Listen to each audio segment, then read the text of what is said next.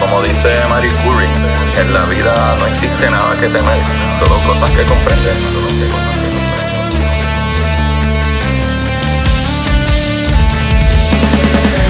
Recuerden correr buscar la manera de aprender que más le divierta.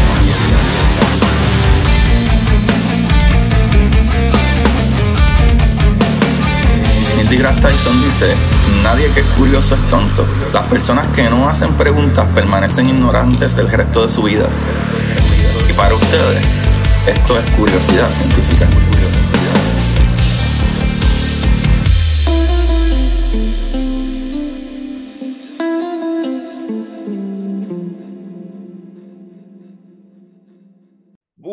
Corillo de Curiosidad Científica. Bienvenido a otro episodio más de Curiosidad. Con ustedes le habla su host Agustín Valenzuela, trayendo las maravillas del universo. Y no solo las maravillas del universo, nuevamente me está trayendo las maravillosas personas del universo. Y el día de hoy tengo el honor brutal que ya dos semanas corridas tengo puertorriqueños que están rompiendo allá afuera con la ciencia y el día de hoy tengo el honor de tener conmigo al profesor Abel Méndez. Abel, bienvenido. Buenas, buenas, Agustín. Un placer estar aquí con ustedes. Brutal, brutal. Eh, estoy en verdad sinceramente emocionado. Ya te lo dejé saber antes de que empezáramos a grabar, pero me parece tan brutal porque yo fui como unas cinco veces a, ¿verdad? Observatorio de Arecibo y sé que tú estabas bastante envuelto con eso, incluso saliste... Eh, ¿verdad? En una película documental sobre eso y, mano, a mí me llena de mucha, mucha alegría saber que hay tantos puertorriqueños haciendo esta ciencia tan difícil de ver si somos los únicos en este mundo, qué más hay allá afuera, cómo funcionan las cosas y, y me parece loco que, a ver, tú eres una de esas personas y poder tenerte en el programa, de verdad que me encanta. Y con eso dicho, cuéntanos cómo salió tu curiosidad, ¿verdad? ¿Qué, qué fue esa, esa fuerza gravitacional que te trajo a, a este campo? Sí, mira, eh, en, en, el punto que mencionas de los puertorriqueños que se dedican a esto, son unos cuantos, pero están regados alrededor del mundo. Eh, la diferencia tal vez conmigo es que soy uno de, de, de los que siguen Puerto Rico trabajando en, en, este campo, pero pues eh, desde pequeño siempre me ha gustado el campo de, de la astronomía y la física. Eh, era, era lo que yo quería hacer, a pesar de que toda la gente me decía, no, dedícate a ingeniería, mm. si con ese promedio puedes dedicarte a ingeniería, que si vas a ganar más, que si esto, esto. Pero yo lo que dije, esto es lo que me gusta, esto es lo que quiero hacer y, y, y pues tal vez eso fue lo que me, este, me mantuvo en ese camino de interés desde pequeño. Eh, y sí, cuando mencionaste el Observatorio de Arecibo, el Observatorio de Arecibo, para mí no puedo decir que fue una inspiración para yo seguir, digo, para yo comenzar en esta carrera, porque yo visité el observatorio porque me interesaba cuando pequeño, porque me interesaba ya el tema. Ajá. Pero sí te da un refuerzo, un refuerzo de que, mira, esta ciencia que, que, que te gusta, pues la están haciendo aquí en Puerto Rico. O sea que para mí era algo normal la astronomía en Puerto Rico. Tal vez si no lo tuviera y tuviera el interés, como muchas personas que tienen interés, y no se refuerza, tal vez me hubiera ido por otra carrera. O sea que tal vez eso fue lo que, que, que, que mantuvo y, y, y seguir y mantener el lazo de amistad por todos estos años según iba creciendo y estudiando con el observatorio. Wow, qué brutal. ¿Cuántos años más o menos tú llevas ya entre todo este trabajo? Porque tu resumen es bastante extenso. Sí, mira, este, ya llevo más de 25 años trabajando en el campo de la astrobiología. Eh, este campo de la astrobiología comienza formalmente, aunque había comenzado antes, pero vamos a decir formalmente, impulsado por NASA en 1998. En 1998 NASA decide establecer un instituto de astrobiología. Y aunque el interés en la astrobiología, y antes se llamaba exobiología, desde los años 50-60, que era simplemente búsqueda de vida extraterrestre, pero en el 98 NASA le da un nuevo giro a, a este término de astrobiología para incluir también que la astrobiología no es solamente estudiar eh, las posibilidades de vida extraterrestre, sino nuestra propia vida aquí en la Tierra y su contexto astronómico porque es bien importante, o sea, tú no, entonces en el campo de la astrobiología no es que tú tengas que estudiar vida extraterrestre. Hay astrobiólogos que se dedican solamente a estudiar la vida aquí en la Tierra. Ajá. Y, y, y, el contexto astronómico te lo da, por ejemplo, primero, cómo se forman los planetas que dan la capacidad para tener vida, para que nosotros estuviéramos aquí. O sea, es entendernos nosotros mismos. ¿Cómo llegamos aquí? ¿Qué pasó? ¿Cómo se originó la vida? Y todo el planeta estaba cambiando y, y, y, y la vida está evolucionando y pueden estrellas explotar y causar este supernovas que puedan entonces extinguir la vida y eso no ha pasado. Y entonces, eh, pero hay impactos de meteoritos que también pueda este, extinguir la vida, por lo menos parcialmente, pues hemos visto por lo menos cinco grandes eventos. El último de ellos, el que más famoso y todo el mundo conoce, el que extinguió la dinosaurio hace 66 millones de años atrás. Pues eh, todo eso es astronomía, pero combinado con la parte biológica. Y entonces, más importante todavía, ¿hacia dónde vamos? O sea, nos vamos a quedar en este planeta, el planeta va a cambiar, obviamente no va a ser eterno, tenemos que movernos al espacio, cómo vamos a mantener nuestra vida, cómo va a tener, mantener la vida de otros organismos que, de los cuales necesitamos vivir en el espacio, y es el contexto astronómico. O sea, que tú puedes ser astrobiólogo pensando en la vida de la Tierra y no te tienes que preocupar para nada de la vida extraterrestre. Pero yo la astrobiología que hago eh, tiene que ver con búsqueda de vida extraterrestre. qué brutal, qué brutal, porque uno no lo piensa, uno no lo piensa. Qué brutal, es que incluso para eso, incluso para estudiar de cómo podría sobrevivir la vida en el espacio, porque tendríamos que irnos de aquí eh, eventualmente, y wow, no había ni pensado en eso. Yo había pensado en que si estudiamos la vida aquí, tal vez estudiar la vida aquí nos ayuda a entender la vida allá afuera y cómo funciona, pero no había ni ni pensado como que, ah, no, no, es que también hay que ver cómo vamos a funcionar cuando nos vayamos en el espacio con otras condiciones. Qué brutal. Por eso, por eso, bien importante, o sea, que esto es bien relevante para nosotros. mucha gente piensa que esto es astrobiología, ah, buscar vida terrestre, eso cómo nos afecta.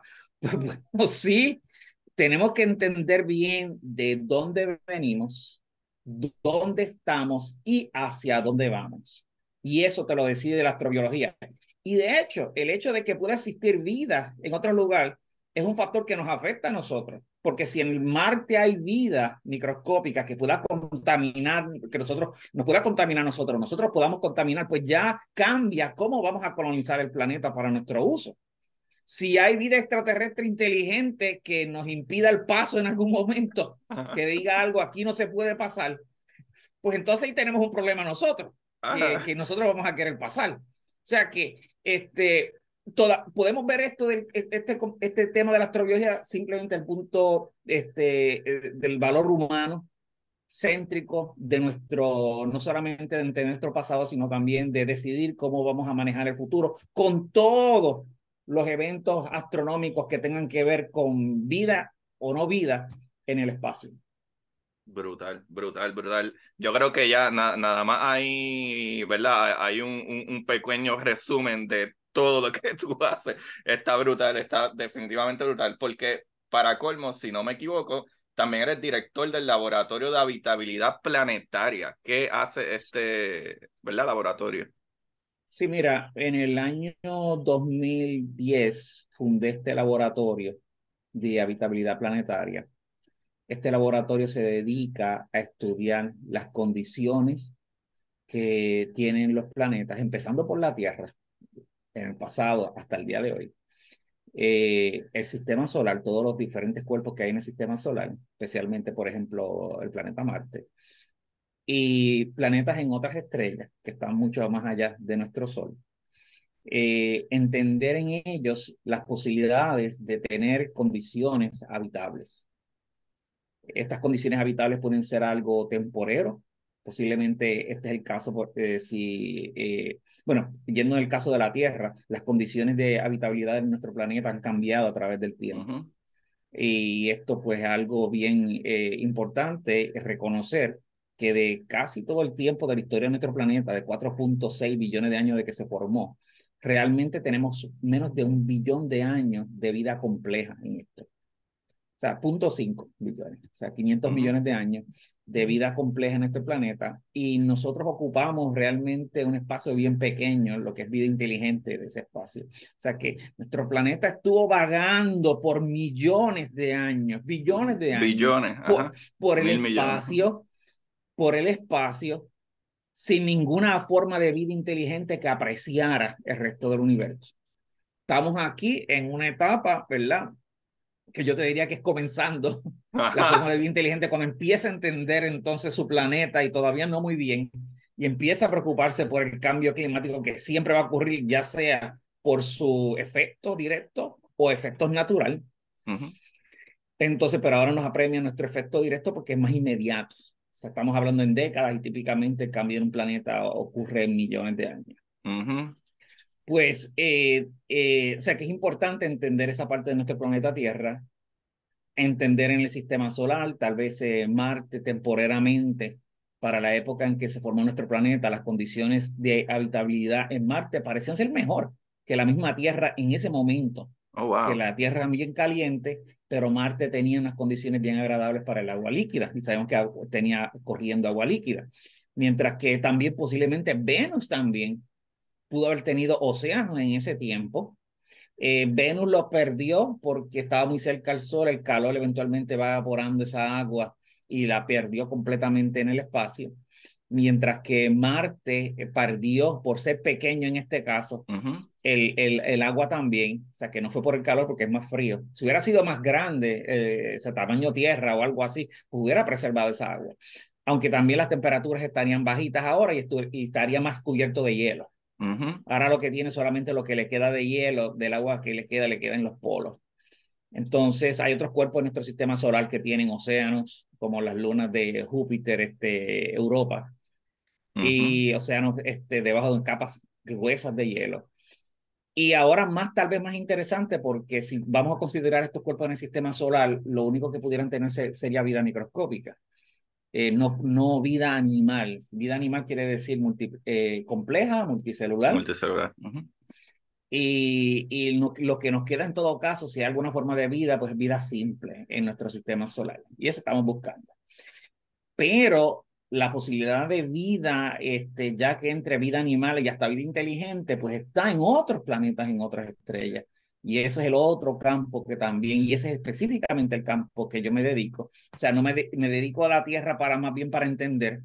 Eh, eh, trabajamos con algo en este laboratorio con el sistema solar también, especialmente Marte. Y, pero el énfasis de nuestro laboratorio de habitabilidad planetaria es más planetas en otras estrellas, donde ahí tú tienes una diversidad más grande de lo que hay aquí. Planetas que pueden ser totalmente muertos y peores que los que tenemos aquí, hasta planetas que pudieran ser este, habitables. Y eso es nuestro interés, entender cuál es esa distribución, cuántos hay, dónde están, en qué fase están. Eso, eso está brutal por varias cosas siempre se habla de que tenemos un solo modelo a seguir, que es el modelo del planeta Tierra. Nosotros no conocemos vida de otra manera. Nosotros entendemos la vida como, ¿verdad? Como está aquí, que necesita cierta cantidad de energía, necesita usualmente agua y, ¿verdad? A nivel molecular, pues necesitamos, ¿verdad? Esas uniones de carbón. Y a mí me parece tan loco que mucho de nuestra atmósfera, y me puedes corregir, tiene que ver, ¿verdad? O, la, o, o, o, las moléculas que se ven en la atmósfera tienen que ver mucho con que hay vida en nuestro planeta. Y muchas veces nos gusta fantasear, ¿verdad? Por lo menos cuando hablo, con gente, como que, ok, ¿qué si hay vida en otros lugares que maybe por la presión atmosférica o, o diversas cosas se pueda crear de algún otro tipo de elemento? Por ejemplo, a veces podemos mirar dentro de nuestro propio sistema solar, podemos ver la, luna Titán de Saturno y esa luna tiene muchísimo metano. Y se entiende de que el metano es un gas que no necesariamente se crea, mm, al menos que haya, ¿verdad? Este, algo que lo esté creando en el planeta, pero es como que complejo. Como que para ustedes, tanto dentro de nuestro sistema solar como cuando observamos estos exoplanetas, qué rasgos, qué cositas podemos tratar de ver como para decir, mira, ese exoplaneta tiene algo que aquí en el planeta Tierra lo identificamos por que se crea porque hay vida. ¿Qué, ¿Qué, son las cosas que ustedes observan para poder estudiar esto? Sí, en cuanto a eso, te puedo decir que las leyes eh, físicas y químicas son universales y son universales que las vemos aquí en la Tierra y las podemos medir de nuestro sistema solar las podemos medir este, en otros planetas. Esto tal vez no lo, la ciencia ficción no lo lleva muy bien, no lo presenta muy bien. Por ejemplo, muchas películas donde cae un meteorito del espacio o encuentran algo extraterrestre y lo analicen químicamente en un laboratorio aquí en la Tierra y se tiene tal elemento y después aparece desconocido, desconocido, desconocido, desconocido. no, no. No, cuando fuimos a Marte, ahí teníamos misiones y Marte, muestras de meteoritos de Marte que aquí en la Tierra. No, toda la química era lo que esperábamos, o sea, no hubo sorpresa en esto. De hecho, todo el sistema solar se, se formó del sistema este, de estrella. Del, del, del, del, mismo material. Lo que cambia es, como dijiste, estas condiciones de temperatura, presiones, pues decide de una forma predecible, que sabemos, decide, se puede formar más esto, menos esto, por ejemplo, la luna, no esperes ver la luna rojiza, porque si no tienes a una atmósfera que tenga oxígeno, el oxígeno se mezcla con este suelo que tiene metales, especialmente hierro, se oxida y se torna rojiza. Así, y eso explica nuestros suelos rojizos aquí en la Tierra. Algunos tienen más hierro, menos hierro, son más rojos, menos rojos tú lo vas a ver más gris, lo que es este, el, eh, eh, la roca en sí, este basalto, el tipo de roca volcánica es ese color grisáceo, oscuro, y a menos que la exposición el oxígeno y, su contenido inicial de hierro, pues va a cambiar los colores. O sea, hay toda una, y eso, eso tiene que ver con la atmósfera también, toda una expectativa de que no, no, no vamos a encontrar allí algo en términos de, de la química que nos pueda hacer. Sí, las abundancias pueden cambiar dramáticamente. Por ejemplo, una de las eh, ideas más interesantes en todo esto, que la abundancia de carbono, un ingrediente esencial para la vida, sea mucho más alta en alguno de estos planetas. Y lo que haya es un, vamos a decirlo de esta forma, un babote de carbono en la superficie. Y esto va a enriquecer la capacidad que van a tener la forma de vida de conseguir carbono. y va a oh, ser más eficiente que lo que hay aquí en la Tierra. O sea que podemos, eh, dentro de lo que vemos, podemos decir que, mira, estos planetas tienen menos carbono, este carbono tú no lo miras directamente en la atmósfera del planeta, pero lo miras por la estrella. La estrella es un reflejo de la composición. De hecho, el universo completo, los elementos tienen una prioridad. Este elemento abunda más, por ejemplo, el hidrógeno es el primero, le sigue el helio, después sigue el oxígeno y por ahí sigue.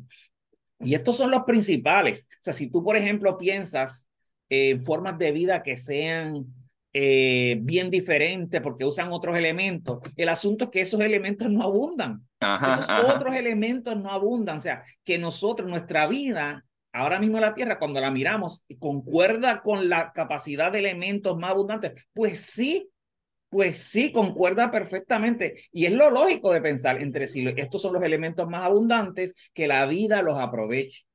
Pero eso no cambia mucho de aquí a allá, porque esos son los elementos y cómo se crearon. Las abundancias pueden aumentar un poquito más, un poquito menos de cada uno de ellos, y eso lo podemos mirar en las estrellas, porque son un reflejo de la nube de gas original que formó todo ese sistema planetario, y hay unas nubes que tienen menos carbono, o sea que ya esos planetas que están ahí, pues, esperamos que tengan menos carbono en la atmósfera y sean, le den un problema para que sea la vida abundante en ese planeta. Algunos que tengan más, pues esto debe ser un poquito más eficiente que aquí en la Tierra, tal vez. Si tienen bosque, los bosques van a ser más densos, este, la vida en, en, la atmósfera va a ser este, más fácil.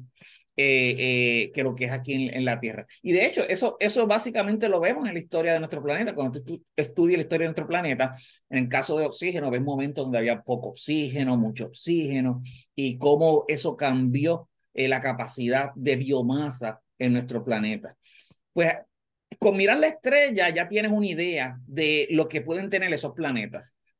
Ahora, el problema es que es ahora que vamos a poder ver la atmósfera de estos planetas. Y a tu pregunta entonces directamente de qué condiciones tienen que tener estos planetas o cómo sabemos que estos planetas pueden ser eh, habitables o no.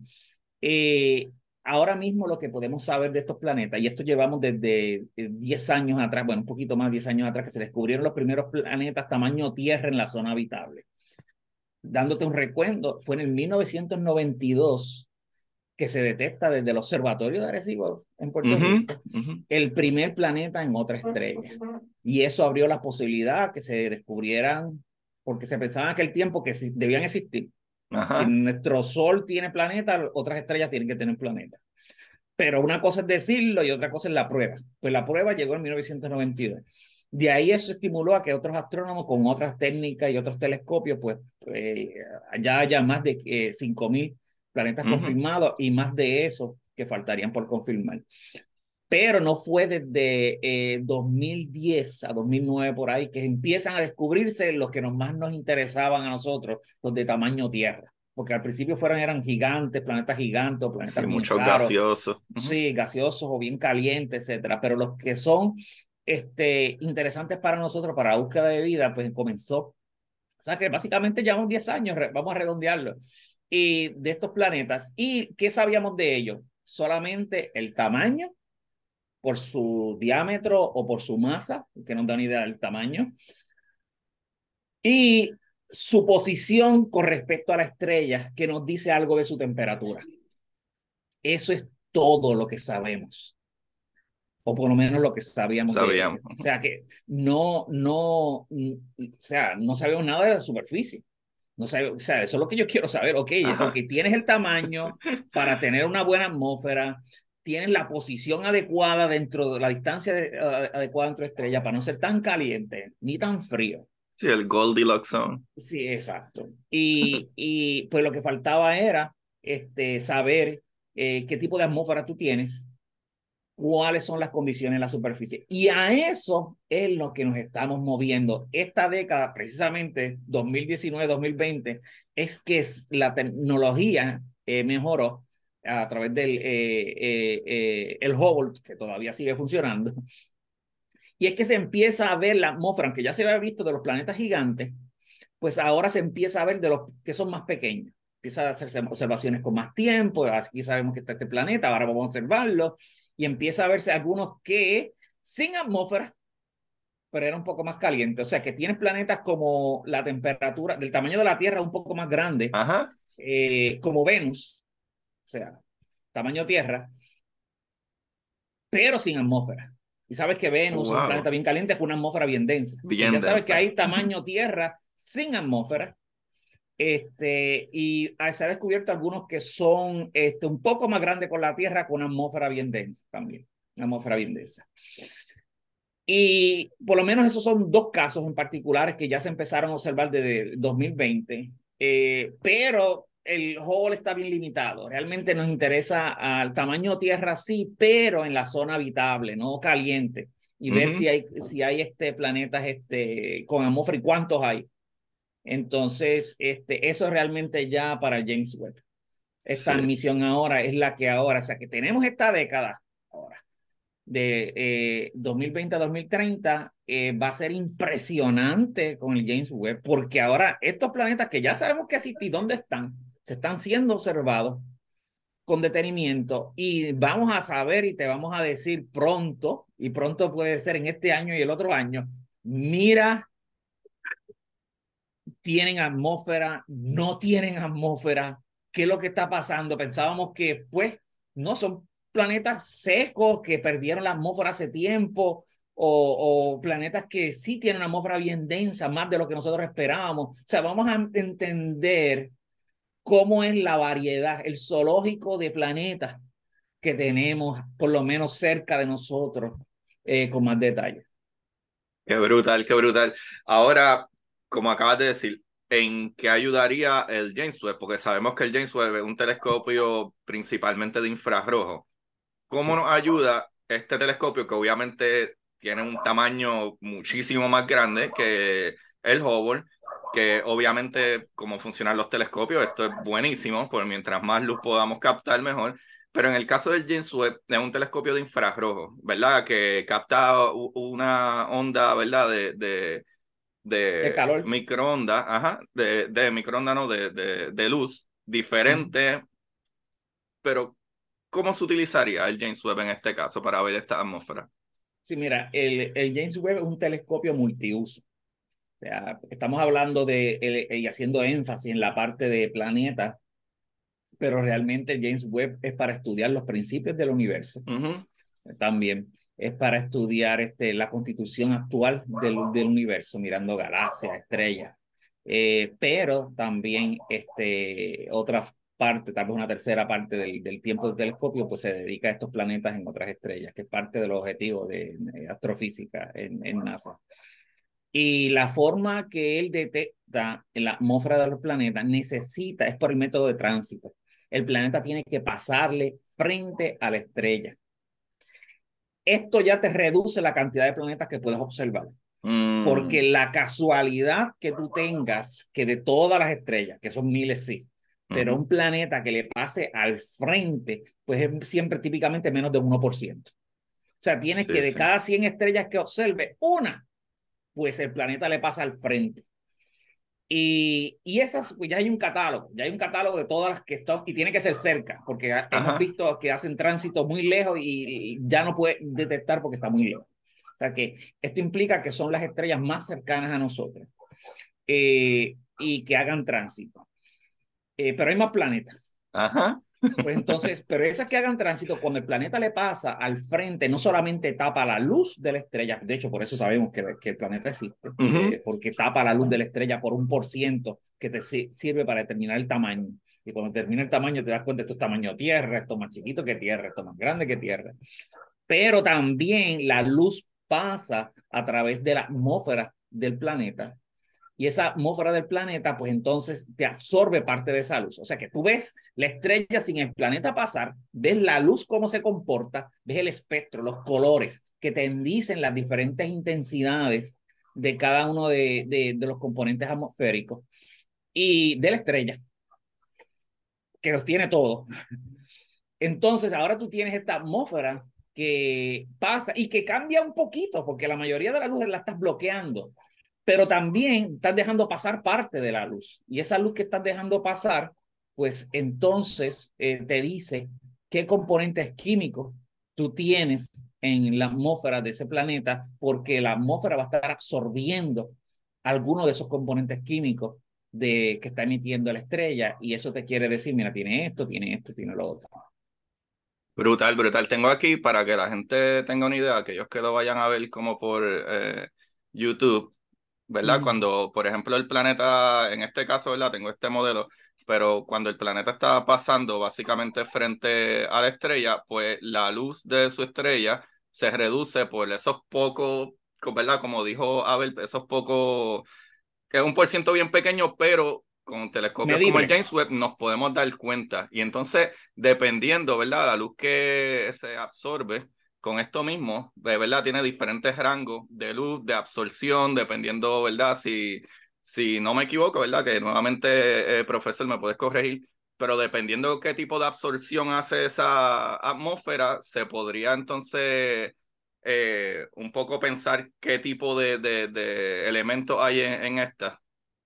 Exactamente, exactamente. O sea, la atmósfera va a absorber este, unas frecuencias particulares, unas energías particulares de esta señal de luz indicativo de la composición de elementos que tiene. Entonces tú vas a buscar esas regiones que te dicen, mira, aquí se supone que, que si hay dióxido de carbono en la atmósfera, absorba aquí, y aquí, y aquí, y aquí. Y ahora miras eso directamente en esa señal y entonces este, con eso puede determinar poco a poco la composición atmosférica, empezando por los gases principales, ¿verdad? Que son más esperados, que los gases principales son eh, dióxido de carbono, monóxido de carbono, eh, nitrógeno, amonia, agua, bien común universo. Mucha gente piensa que el agua es como que, si hay agua es vida, que es algo solamente aquí de la Tierra. Agua líquida en la superficie es lo, es lo diferente aquí en la Tierra. Ah, Pero agua es un componente principal. Si tú miras, por ejemplo, los elementos más abundantes del universo, y los dije ahorita, hidrógeno,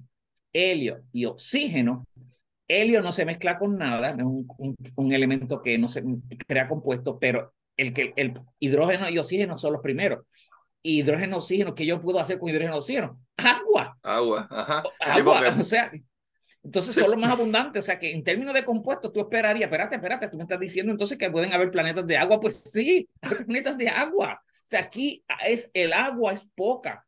Nuestro planeta es una piedra moja porque la, tiene una capita bien delgada de agua, que lo que, lo que le quedó de, del agua inicial, que esperaban que tenían más agua, y, y eso es lo que le quedó, y para nosotros que somos chiquitos, pues los océanos nos parecen algo grande y, pero, y está regado y casi 75%, pero realmente son, es una capita bien delicada. O sea, nuestro planeta, uno puede pensar cuando ve una foto del espacio, tú lo ves tan azul y tú dices, eso se debía haber llamado agua, no tierra. Pues no, se, está bien el nombre tierra porque en términos de la composición global, el agua es bien poca la que tiene y para nosotros nos parece mucho. O sea que eh, hay planetas que esperamos que tengan este, y que sean bien comunes, planetas oceánicos, que es que tienen demasiada agua.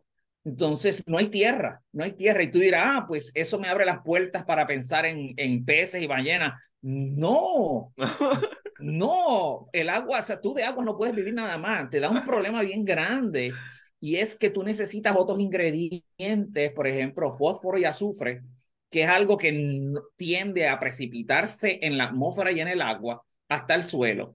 Y aquí te lo provee la tierra que está al lado, está a nivel del agua. Entonces, la erosión con la lluvia mueve esos nutrientes a los océanos y le da vida a microorganismos que dan vida a otros organismos más grandes. Si tú no tienes tierra al nivel del agua, o sea que la tierra está en el fondo, esa tierra no va a subir. Esa tierra se va a quedar allá al fondo atrapada, vas a tener un agua pura, bien pura, bonito para vacaciones, pero no bonito para tener este eh, un planeta lleno de vida. Entonces, malo tener mucha agua. También sabemos que es malo también poca agua, de, ser un planeta desértico como Marte, que aunque tuviera unas temperaturas agradables, aunque es extremadamente frío ahora, pero digamos que tuviera una temperatura agradable y no tuviera casi agua. Pues entonces tú no esperarías, por ejemplo, lluvia. Lluvia es bien importante. Lluvia es bien importante porque es la que te da la capacidad de los bosques. Y los bosques son los lugares más habitables en nuestro planeta son los que producen más biomasa por espacio, de, espacio y tiempo. Y sabe que si tú tienes bosque, puedes tener cosas que coman de ese bosque, animales herbívoros. Y puedes tener carnívoros. Y puedes tener formas de vida inteligente. No bosques, no vida inteligente. No, no lluvia, no bosques. No océanos con tierra, no lluvia. Entonces te das cuenta que, ah, caramba, sea, planetas oceánicos, planetas desérticos, como nos presenta muchas veces en ciencia ficción, que tú ves un planeta desértico, Tatooine o algo así en, Star Wars, y, y, lleno de vida, bueno, no está tan lleno de vida, son, son puestos aquí y allá, pero eso no es un planeta bueno para desarrollo de todo un proceso biológico a gran escala, una biosfera y que evolucione. Es un planeta que sería como que, y de hecho, tal vez como lo presenta en Star Wars, un planeta para ir y visitar y estar allí. Y salir de allá. Como de la misma manera que nosotros vamos a Marte y vamos, no es que ese tipo de planeta va a crear una biosfera. Tú necesitas, sabemos que si tú quieres un planeta con hasta vida inteligente, que eso implica animales, pues vas a necesitar que tenga tierra y tenga agua. Y que se, las condiciones atmosféricas te permiten la lluvia porque si no hay lluvia, entonces el agua, el agua solamente, la, el agua, la vida está limitada en el agua. Entonces, en, en, el agua, pues sí, tú vas a crear porque la erosión sigue de la tierra trayendo nutrientes y en la costa, pues vas a tener nutrientes que no tenga la lluvia. Vas a tener entonces sí peces ahí, ¿verdad? Si hay oxígeno en la atmósfera. Pero el problema es que otra cosa que nos presentan en la ciencia ficción es la, la animales viviendo o seres inteligentes en el mundo acuático eso está difícil, porque ¿cómo tú haces fuego debajo del agua? Ah, ¿Cómo tú puedes pasar esa etapa de crear fuego para fundir metales que lo vas a necesitar? Digo, a menos que, tus naves sean de coral o algo así. Pero si tus naves tienen que ser de metales. Sí, de pues conductores, de conductores eléctricos. todo, todo. Chips. Todo eso necesita calor. Y nunca vas a salir de esa etapa de tan siquiera crear fuego para cocinar. Menos para fundir metales, para crear tecnología. Tu, eh, tu tecnología va a ser, por más inteligente que sea, por más inteligente que sea, y las ballenas y los fines sean inteligentes, nunca van a pasar de esa etapa de crear tecnología mientras se mantengan dentro del agua. O sea, que va, tienes una, este, el problema de que tiene que haber lluvia entonces. Tiene que llover, tiene que llover. Para eso necesitas que haya suficiente agua para que, o océano y tierra, para que entonces esa lluvia deposite agua sobre tierra, donde ahí tienes resto de los nutrientes importantes, para entonces tener la combinación perfecta de, de atmósfera, que es la parte gaseosa, la parte líquida, que es el agua, y la parte sólida, la roca. O sea, los elementos clásicos. Tienes entonces este, eh, eh, eh, aire, tienes agua, tienes tierra, y el fuego es la energía, la energía que te la da la estrella. Porque aunque puedes tener energía química preservada en el suelo por reacciones químicas con diferentes componentes que pueda tener el suelo, eso se acaba y no es tan energético como la vida de la estrella. La vida de la estrella, esa energía de la estrella dura por mucho más para mantener un proceso biológico por mucho tiempo y, esa, y es más energética todavía lo que te llega, te da más energía para funcionar. Por lo tanto, esa tu fuerte primordial de energía va a ser siempre la estrella para tener un planeta habitable por largo tiempo. Wow, o sea que lo que yo acabo de aprender ahora mismo contigo es que el planeta debió ser puertorriqueño, porque le gusta el sofrito, que es la mezcla de todas las cosas para que pueda funcionar. Sin todos esos detalles, no funciona. Exacto. Un planeta tropical, un planeta que tenga todos estos ingredientes de agua, tierra y todo ahí al acceso, pues sea. Y tú lo ves en, en, en, especialmente eh, las regiones tropicales, es donde más abunda, porque hay más precipitación, hay más lluvia y la temperatura también ayuda este, eh, a las plantas, pues tienes entonces estas zonas boscosas más grandes. Pero si tú te vas alejando del eh, Ecuador hacia los polos, pues entonces las cosas van cambiando. Entonces los bosques son más pequeños, menos productivos, hasta el punto que durante invierno pues colapsan y se restablecen en verano, ¿verdad? Y en algunos casos donde el ambiente es muy frío, eh, eso también los afecta si es un, ambiente por mucho tiempo, a menos que llueva bastante. O sea, llueve bastante. Ahora, si no llueve, pues ahí tú tienes la condición que pasa en, la, en las montañas.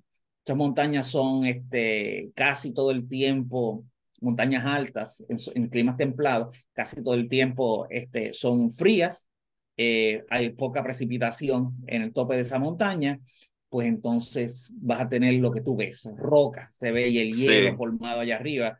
Y, pero si esa montaña está en el, en el, y no es tan alta, en el trópico, como un entonces, yunque. con el yunque, pues entonces vas a tener este, todo lo contrario, que con el calor hace más vapor de agua, hay más lluvia, la temperatura no es tan baja porque la montaña no es tan alta, entonces lo que tiene todas las condiciones para formar un ambiente este, tropical rico en vida. Qué brutal, y también para los amigos que nos escuchan, para que entiendan una cosa que también que tú dijiste, que uno de los elementos es aire. En el aire, el aire está compuesto de varios elementos también, nitrógeno, eh, eh, oxígeno, o sea, hay, hay muchas cosas ahí. So, aparte de lo que ya dijiste, que es muchas cosas unidas, en el aire nada más hay un montón de elementos mezclados también. So, básicamente nosotros estamos aquí de suerte. Sí, sí, mira, en cuanto al aire, pues hay varios ingredientes ahí esenciales para la vida.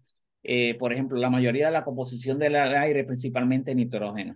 Un setenta y tanto por ciento de nitrógeno, veintitanto por ciento de oxígeno y los demás gases. Eh, realmente el ser humano necesita de todos esos gases, el único que está usando es el oxígeno, pero directamente a nuestra respiración.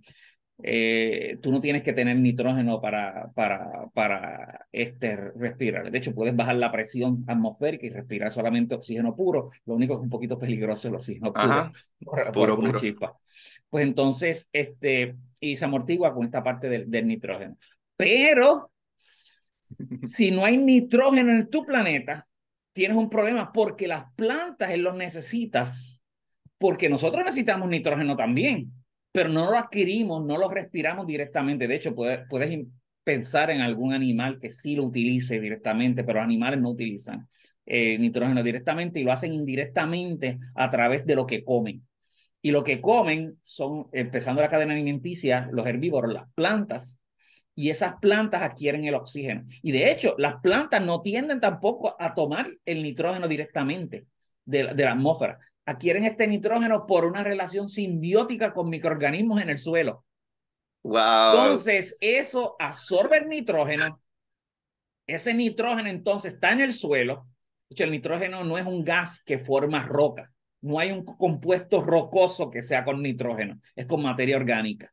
Es uno de esos gases raros. Entonces, necesita que ese nitrógeno, haya nitrógeno en la atmósfera para entonces alimentar esos microorganismos. Esos microorganismos, pues, adquieren ese nitrógeno y llenan de nitrógeno el suelo de tal manera que les sirva de nutrientes para las plantas adquirir el nitrógeno y para que los herbívoros coman y adquieran ese nitrógeno y los carnívoros como nosotros también, pues adquieran ese nitrógeno. O sea que si tú ves un planeta ah, tiene todas las condiciones, tiene el océano, tiene la tierra, todo lo que yo estaba describiendo, pero ahora nos vamos a la composición, el otro factor. Y yo lo veo sin nitrógeno, que sería algo raro porque el nitrógeno abunda bastante en el universo. Obviamente no son los gases principales, pero abunda.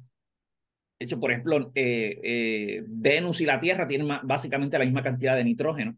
Lo único que el, el nitrógeno que hay en, Venus es opacado por todo el dióxido de carbono que hay en la atmósfera.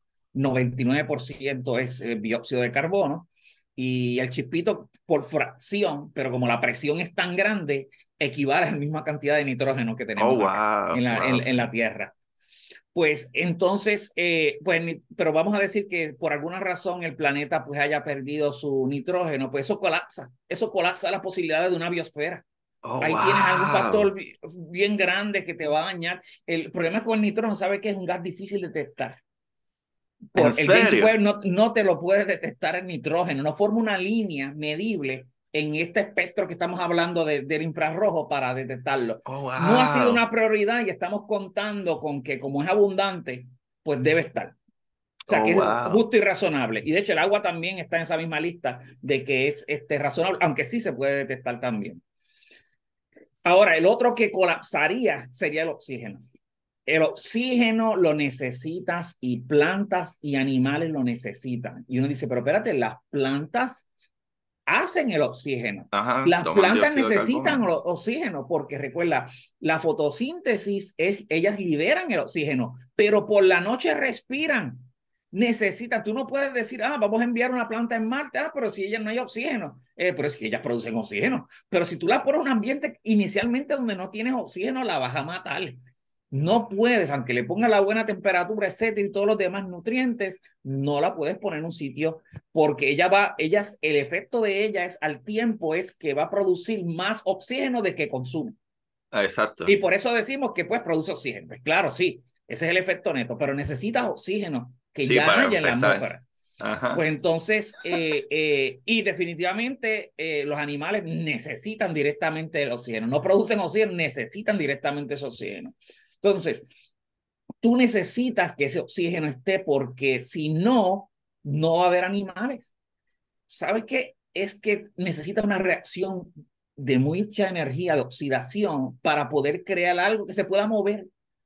Si no tienes oxígeno y tienes otros procesos químicos, ninguno de los elementos que te abundan te van a producir una reacción química suficientemente energética para que haya movimiento y lo que vamos a tener algo más parecido a plantas, ¿verdad? Y aún así utilizan oxígeno, a plantas algo más simple. O sea que eso también te colapsaría. Y entonces el oxígeno, aunque el nitrógeno de nuestro planeta se ha mantenido más o menos igual, el oxígeno no. El oxígeno fue producido directamente y originalmente por microorganismos, cianobacterias en los océanos.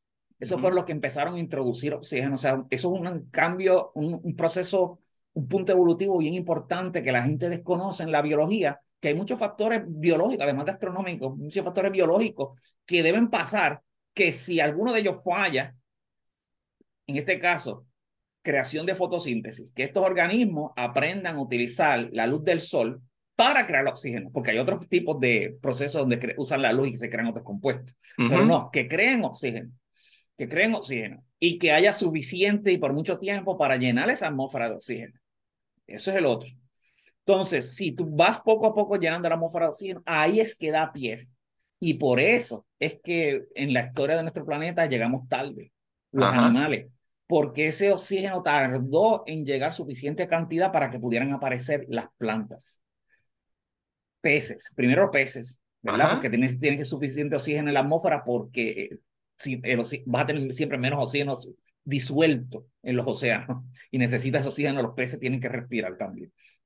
Pues entonces, para que después pudieran aparecer las plantas y después esas plantas dieran comida para que pudieran venir insectos, anfibios y entonces crear toda una secuencia de, de, de animales más complejos a través de la historia. O sea, que necesitas este, ese oxígeno y, y obviamente lo necesitas después, además de que los animales lo necesitan, lo necesitas para crear tecnología. Si estamos hablando de, ah, pero espérate, también lo necesitamos para crear tecnología. De hecho, es bien eficiente también para la comida. Cuando descubres, eh, y lo descubres fácilmente por accidente, descubres que, que contra el fuego es bueno. O sea, no te lo tienen que enseñar si tú eres un ser primitivo y cómo yo descubro que puedo sí, pero si no tiene oxígeno se apaga. Exacto, pero cómo uno puede descubrir eso si que el oxígeno es bueno para cocinar porque eh, cuando cocinas, lo que hace es empiezas a descomponer los componentes orgánicos. En otras palabras, a, empezar a digerir la comida para adquirir la mayor cantidad de nutrientes. No es tu intención, pero lo estás logrando. Entonces le sacas mayor valor nutritivo a algo. Y por lo tanto tienes más tiempo para hacer otras cosas como jugar y hacer tecnología. Sí, no tienes que estar buscando tanto comida como tienen que ser otros animales para mantenerse buscando siempre comida porque lo que le pueden sacar de nutrientes cada vez poco. Entonces, ¿cómo descubrimos eso? Eso era bien sencillo. Y es que el, los fuegos van a suceder en un planeta con que tengas oxígeno y tengas bosque y tengas relámpagos que los causan por las nubes y porque llueva, pues entonces vas a tener fuego. Y te vas a dar cuenta inmediatamente que cuando hay un fuego tú corres, pero los animales también corren. ¿Ok? Y que después que tú llegas, se acaba ese fuego, y vas a esa región, ¿sabes qué? Me da comida porque voy a encontrar muchos animales muertos, animales quemados. Entonces, caramba, qué fácil es la comida con fuego. Pues si yo logro coger ese fuego en algún momento y dominarlo, pues le prendo a fuego a los bosques, saco los animales, me quedo con los que, y saben bueno porque es fácil de comer porque está, es más suave la carne. Y, ella aprende automáticamente y poco a poco. De hecho, hay unos tipos de aves que utilizan esa técnica pues, de águila, que cogen de un fuego, cogen una rama y propagan el fuego. Wow. Propagan el fuego a propósito para espantar a los animales y ahí pa, los cogen.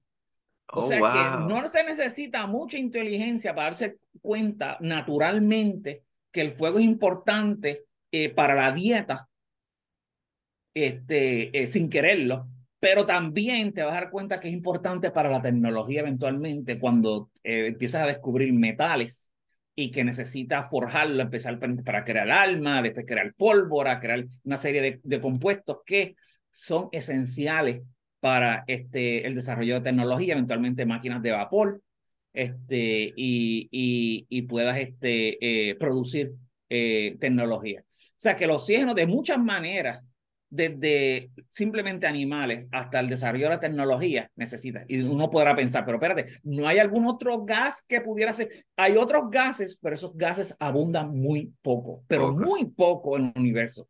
Siempre, si tienes esos gases que, se, que pudieras utilizar, vas a tener siempre más oxígeno. Siempre vas a tener más oxígeno que ella. O sea que si tú dices, ah, pero en una vida que utilice eso, pues bueno, sí, pero va a haber la otra también y van a competir por esos mismos recursos. Bien, por lo tanto, la otra va a dominar, porque siempre va a tener más energía disponible, más recursos, y esos recursos que compartan se los va a llevar la otra. Ajá. Y eso te hace un colapso de cualquier de otros compuestos más raros que puedas tener vida más rara. Siempre los demás te lo van a colapsar de alguna otra manera porque los tienes en abundancia y tendrías que tener por alguna razón entonces en ese planeta que una vida como nosotros, que utiliza los principales, no exista y que se haya desarrollado una forma de vida, que son más improbables todavía, una forma de vida que solamente utilice lo que menos hay en el planeta. Y eso, bueno, ¿por qué pasó una cosa así? Los que menos hay y pudiera ser. Pero entonces sería menos. sí, sí, sí. Sería menos la posibilidad y sería menos cantidad. eh, sería una, no, no vas a tener una biosfera completa, no vas a tener vida inteligente, porque no fuego, recuerda, porque los compuestos no te van a hacer, no te van a hacer suficiente, eh, eh, no hay suficiente para producirte una combustión. Y vas a tener vida simple, en, en, otras palabras, lo que vas a tener, de una vida bien creativa, como esa vida simple. O sea, que hay una razón bien particular. Y en esa parte podemos decir que somos comunes y lo esperado pero la diversidad puede ser bien grande, eso, es otra cosa. Si tú miras los animales aquí en la Tierra, la diversidad es enorme, es enorme. Está bien. Y de formas de vida inteligente y las cosas que utilicen, por ejemplo, nosotros no utilizamos luz para comunicarnos. Bueno, hay sí, algunos animales, por ejemplo, un cucuano puede usar este, luz para comunicarse, pero nosotros no lo usamos, usamos sonido, ¿verdad? Tenemos la visión, pero también si emitiéramos luz pudiéramos comunicarnos este, eh, de alguna manera. O sea que sí, podemos ahí ser bien originales, eh, una, un, un, planeta con una atmósfera más densa, muchos animales que vuelen. Entonces, es que, eh, y animales grandes volando, y una biosfera entonces mucho más abundante y más densa que lo que hay, sí. Pero en términos de que si la analizamos, no vamos a decir en nuestras computadoras desconocido, elemento desconocido, desconocido. Sí, sí, Sí. Vamos a decir, ok, esto lo entendemos muy bien, entendemos las razones, por qué, por qué es así, y es otra de las cosas esperadas. O sea, los científicos en este campo están tirándole a todo. O sea, uno piensa que no, que muy pensando muy terrestre, esto no le están tirando a todas las posibilidades, incluyendo lo más raro. Eh, más raro, por ejemplo, te puedo decir, lo mencionaste, con Titán, esta luna en Saturno, esta luna en Saturno, pues tiene, es el único cuerpo en nuestro sistema solar donde tú tienes lagos, bueno, ah, eh, un líquido en la superficie. En este caso, pues son lagos de metano. Y a unas temperaturas bien bajas, porque solamente el metano como, como líquido puede existir esas temperaturas. ¿Qué sucede? Obviamente, ahí no tienes esta combinación de elementos que están aquí en la Tierra de esa, en esas mismas proporciones y estas otras temperaturas, no puedes tener la vida como la conocemos. Pero hemos especulado la vida como no la conocemos. Exacto, exacto. Entonces, que utilice y trabaje a esa temperatura. Pues sí, se ha contemplado y sí hay una idea ya de qué pudiera haber en términos de vida simple, microscópica, pero siempre va a ser simple, va a ser poco abundante, ella, o sea, más, lo que hace más difícil de detectar, no imposible utilizando, maximizando esos recursos que hay en esa, en esa. El problema es la temperatura. Con esa temperatura todo funciona lento. Sí. No esperes una evolución tan rápida como lo ocurre, jamás y nunca esperes formas de vida complejas que necesitan mucha energía para moverse y no hay entre todo eso una reacción química que te dé algo tan, tan energético para producir algo. Pero no se descarta la posibilidad de vida. Qué brutal, qué brutal, porque eh, eh, yo en otro episodio he explicado esto cuando la gente me trae teorías de que a lo mejor eh, alienígenas entienden la física de una manera o entienden otra cosa y para aquí para allá. Y básicamente yo siempre les contesto eso, de que cuando nosotros hacemos las observaciones en el espacio, todas las cosas funcionan con la misma física que conocemos. Hay cosas que no conocemos, eh, probablemente hay muchas cosas que estamos missing, pero de lo que conocemos, nosotros creamos todo esto que tenemos. Creamos microchip, enviamos naves a otros planetas, con observaciones sabemos qué tipo de gravedad, qué, cuán, cuán masivo, cuán denso es otro planeta que hemos enviado naves a cientos de miles de millas. E incluso cuando hablamos de, como tú hablas, de la química, eh, estos químicos y, y actually varios artículos que estuve leyendo en los últimos meses que te hablan, que te hablan de que estrellas incluso como la de nosotros crea elementos hasta cierto punto, ni siquiera puede sobrepasar elementos más pesados del acero o, o muchas de las estrellas ni siquiera llegan al hierro, ¿verdad? Y incluso elementos como tipo oro, elementos más pesados, ¿verdad? Que tienen 79 protones o protones bien complejos, a veces no se dan ni siquiera en estas estrellas, se dan en estrellas de neutrones, pero así se crea, básicamente. O sea que es la única manera que podemos crear estos elementos y funciona de esa manera y lo observamos cuando vemos esta supernova y vemos esta, ¿verdad? Novas planetarias y vemos los elementos alrededor que, que ajá, en el resto del universo, como tú dices, que eso me vuela la cabeza, debe de funcionar como lo vemos aquí. Y eso está brutal porque a veces tú tienes, eh, ¿verdad? Personas que empiezan a hablar de esto y te dicen, bueno, ¿qué tal si a lo mejor habría vida en vez de base de, de carbono, de silicón, que tiene los mismos cuatro axles, ¿verdad? Para unir eh, eh, moléculas y etcétera.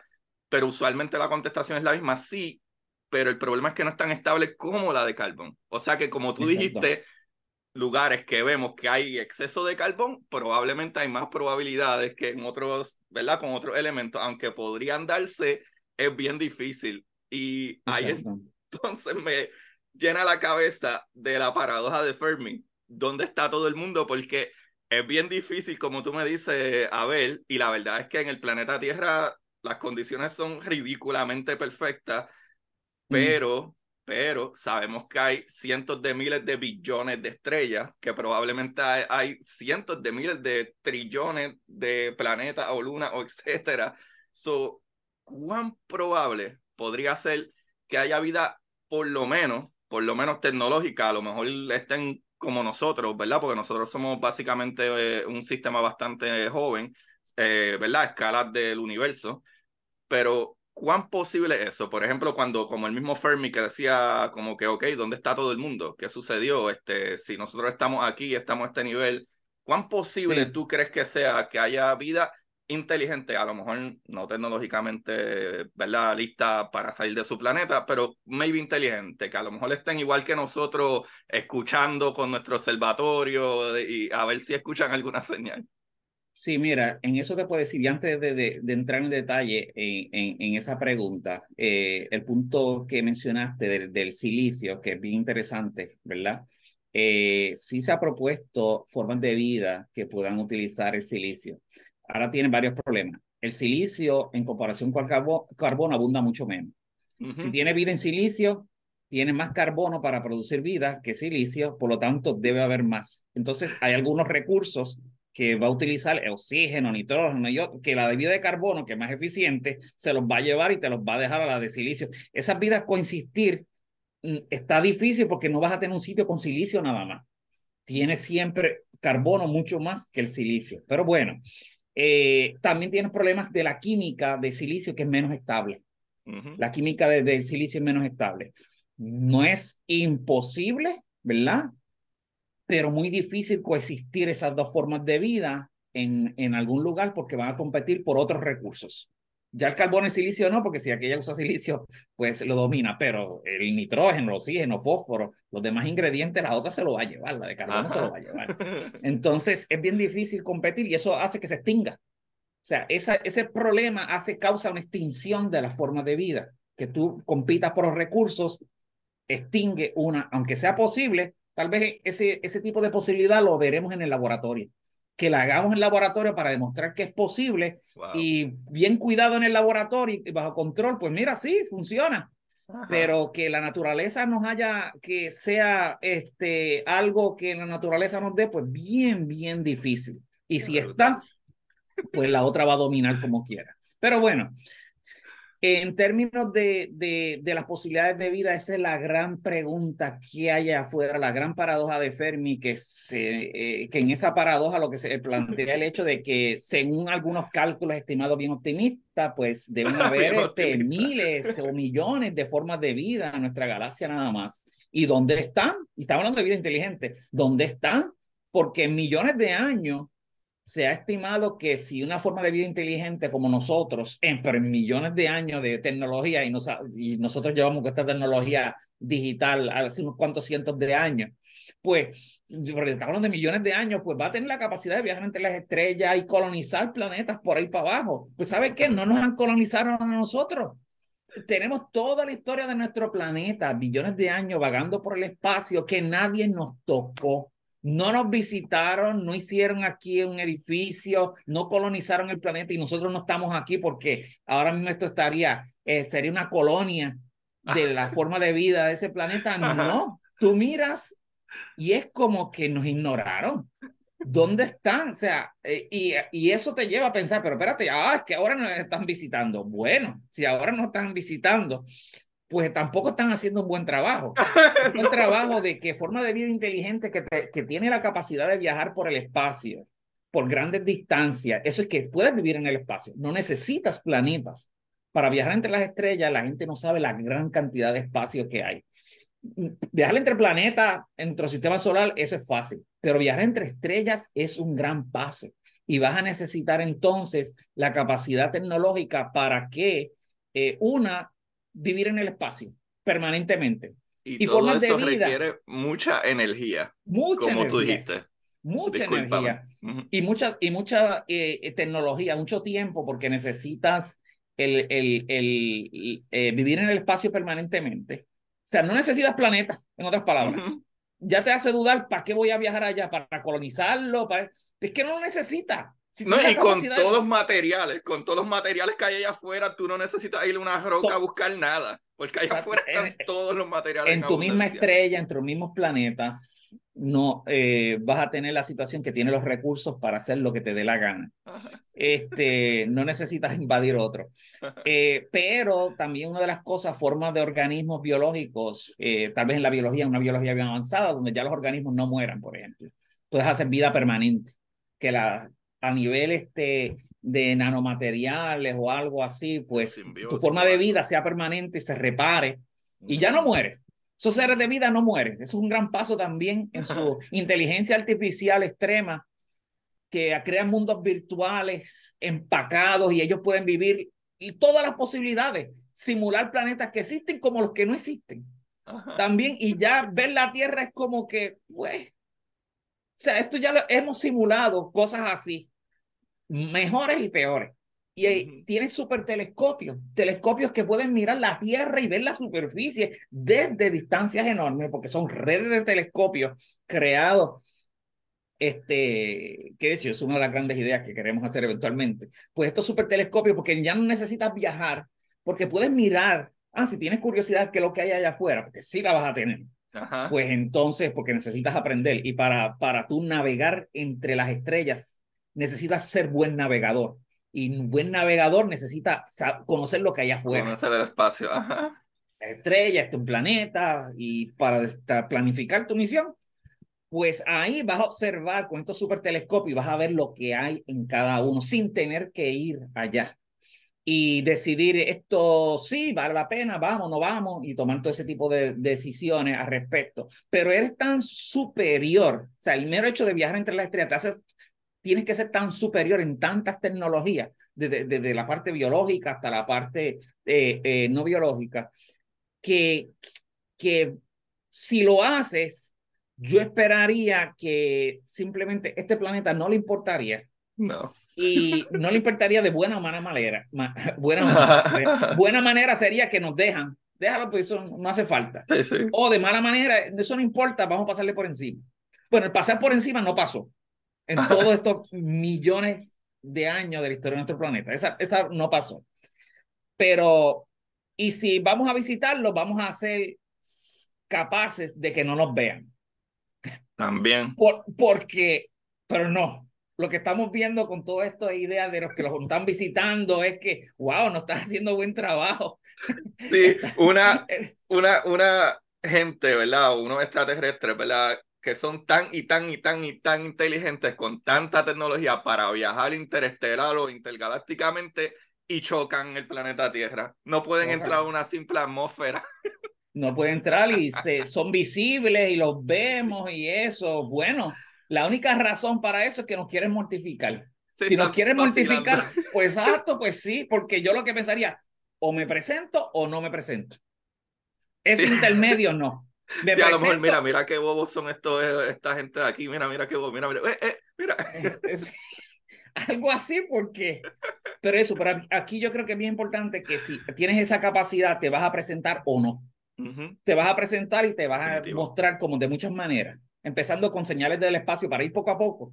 Señales de radio, te bombardeas, te satura te satura de información. Inteligencia artificial va rápidamente a reconocer todas nuestras comunicaciones, lo que puede comunicar como nosotros, etcétera. Cosas que entendamos, ellos analizando con el tiempo, pues van a, reproducir todo ese tipo de cosas y, te van a hablar de una manera bien clara y te van a decir, y, llegamos aquí, ¿cuál es el plan? ¿Qué es lo que vamos a hacer? Entonces, o nada, o nada.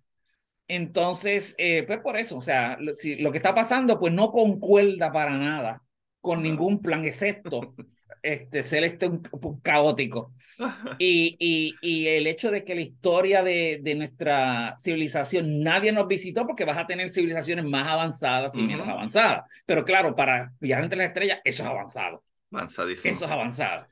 Entonces, eh, esto esperaría que según todas estas, vamos a suponer que hay muchas civilizaciones y este, estuvieran explorándonos, tal vez empezarían explorándolos con naves pequeñas, remotas, simples, como lo estamos haciendo con el planeta Marte. Uh -huh.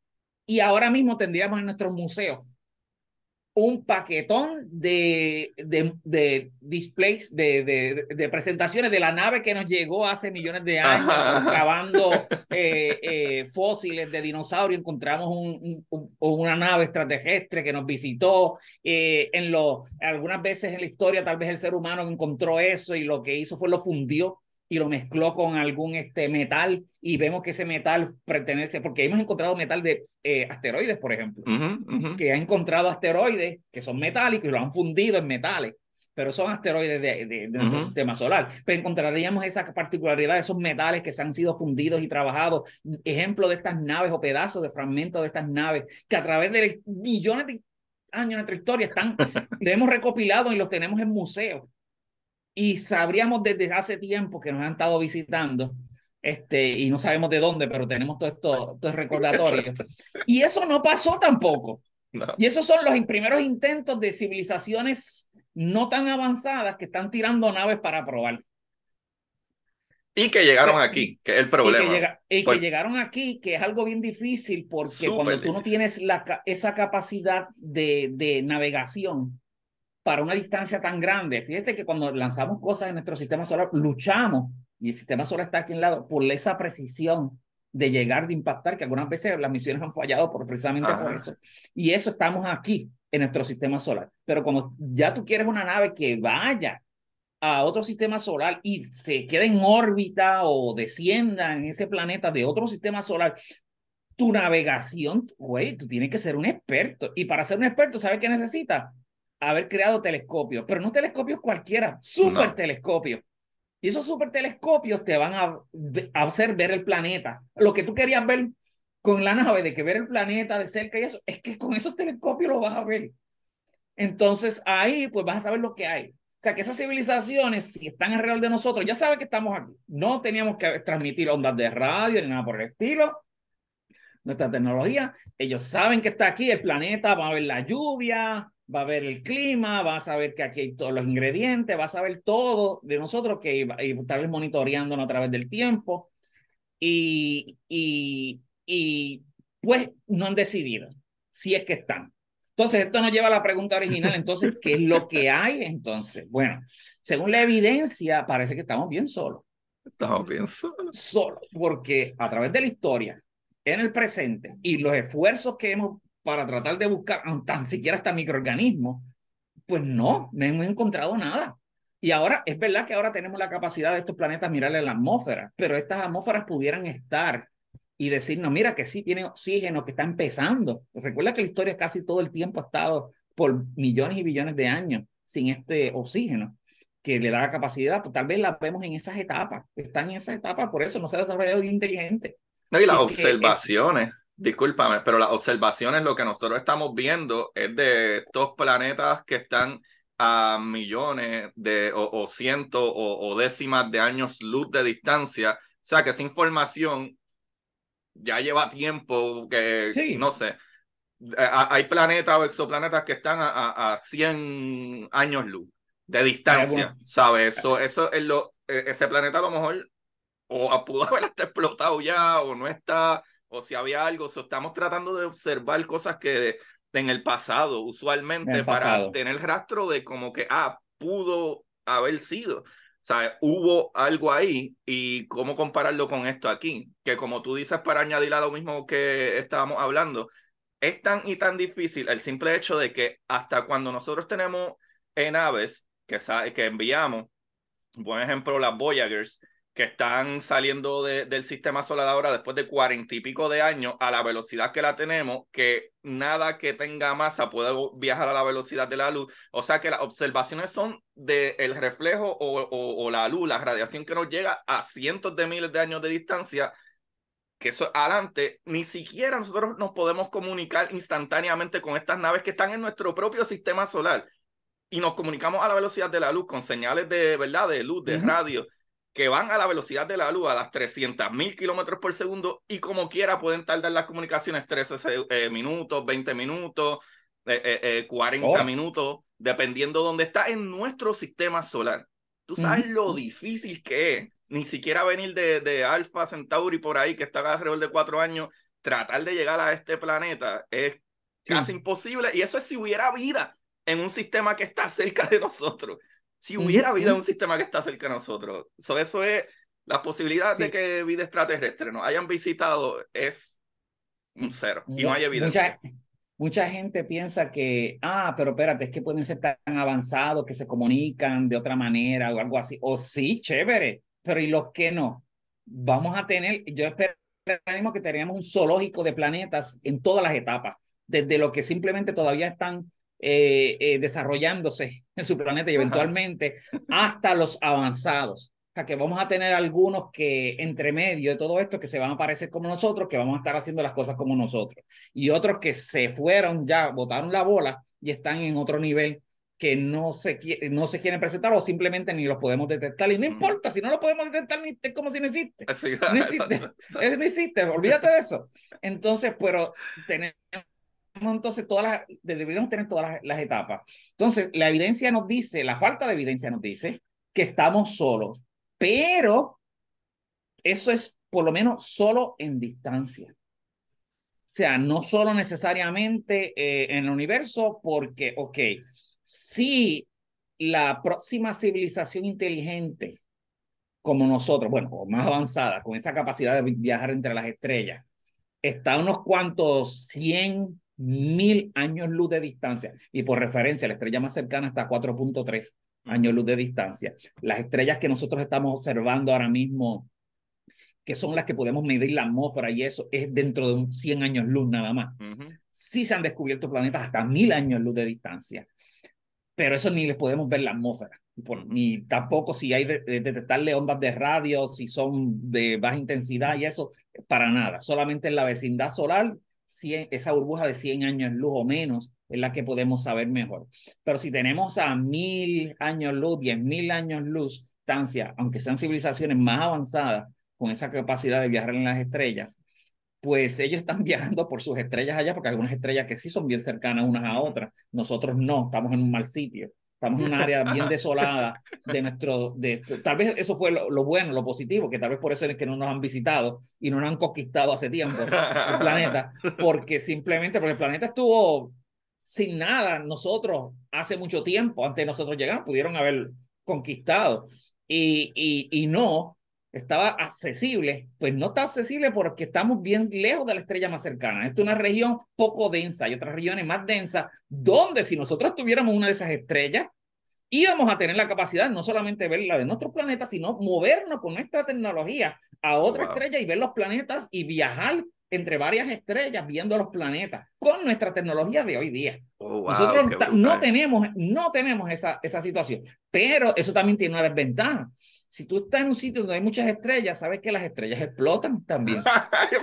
y estrellas siempre más jóvenes y hay estrellas más viejas. Y esas estrellas más viejas vas a tener el problema que si están muy cerca de ti, alguna de ellas va a explotar en algún momento de la historia de millones de años de tu planeta y la vida que había en ese momento la va a desaparecer. Eso no nos pasó a nosotros, o por lo menos no creemos que pasó. Pudo haber sido que sí, porque hay cinco grandes extinciones y solamente la última podemos decir que fue la de extinción de los dinosaurios, que fue por un asteroide. Pero las demás no está muy claro, aunque algunas parece que un cambio climático causado por volcanes. Pero pudo haber sido una estrella eh, que explotó muy lejos, porque cerca hubiera limpiado. si no tuviera nada. Sí, exacto. Si es muy lejos, pues entonces puede alterar la atmósfera lo suficiente aquí la química de la atmósfera para causar un colapso, no de la vida completamente, pero un colapso de tal manera que fue una extinción, causada una extinción masiva. Pero esos planetas que están, esas estrellas que tienen esos planetas cerquitas para viajar entre todos ellos, pues van a tener la estrella suficientemente cerca para, para destruir la vida en algún momento de la historia del planeta. Porque esos millones de, esos billones de años de planeta va a pasar. Una de esas estrellas va a explotar, esos muchos billones de años. O sea, que te va a romper la, el, el proceso biológico que iba muy bien, te lo iba a partir en algún momento y te lo iba a destruir. O sea que la evidencia, otra vez, la evidencia este, eh, nos demuestra que ahora mismo eh, nos parece indicar que estamos solos, pero solo por distancia, que mucho más allá pudiera haber algo, pero está simplemente inaccesible. para nosotros y viceversa y viceversa, y ya tendrán su comunidad viajando entre los, las estrellas más cercanas y los diferentes planetas que tengan más cercanas y los habrán colonizado, etcétera, y tendrá su comunidad. Pero eso está muy lejos de nuestra detección y viceversa. Entonces, hay, tú puedes construir supertelescopios y eso funciona hasta cierta gran distancia para tú saber que hay algo ahí y ver hasta la superficie del planeta. Pero después de una distancia tan grande, cuando entramos ya en los miles o diez mil y la galaxia tiene cien mil años luz de diámetro, pues estamos hablando de que pueden haber, sí, miles y pueden haber, este, sí, hasta millones, pero aún si, si tú tiras un millón al azar de, de, de estas civilizaciones súper avanzadas, la separación entre ellas va a, ser más de mil, va a ser más de mil años luz, y la cual lo quiere decir que las vas a estar separando totalmente. O sea, que esas son las malas noticias, pero el hecho de que nosotros podemos ver nuestra vecindad solar, con esto ya nos va a dar una mejor idea de que entonces otro punto de vista, ok, pues la posibilidad existe de que existan estas formas de vida inteligente y planetas con vida inteligente, porque eso somos nosotros mismos. Nosotros ahora somos un planeta con vida inteligente. O sea, no estamos buscando nada que ya hayamos visto. O sea, yo no te estoy diciendo, vamos a buscar planetas cuadrados o cosas así. No, te estoy diciendo planetas con vida inteligente. Pues mira, aquí tienes un ejemplo. no estás buscando un imposible. Estamos buscando un posible, pero no parece que, no, que está muy cerca de nosotros o no tienen interés con nosotros, no tienen simplemente en esta burbuja aislado, lo cual es lo mismo como si no existieran, si no, si no lo podemos este, detectar. ¿Y qué tenemos que hacer entonces? Pero lo que tenemos que hacer es eh, buscar más y solamente vamos a reconocer en esta región por lo menos qué tan frecuentes son esos planetas con esa atmósfera apropiada. Mira, si mm. vemos ahora que estamos especulando, pero si vemos, por ejemplo, y nos damos cuenta que todos nuestros planetas que nosotros estamos mirando alrededor, vemos que están a la mayoría, las estrellas enanas rojas son las más abundantes. El 75% de las estrellas eh, son enanas rojas.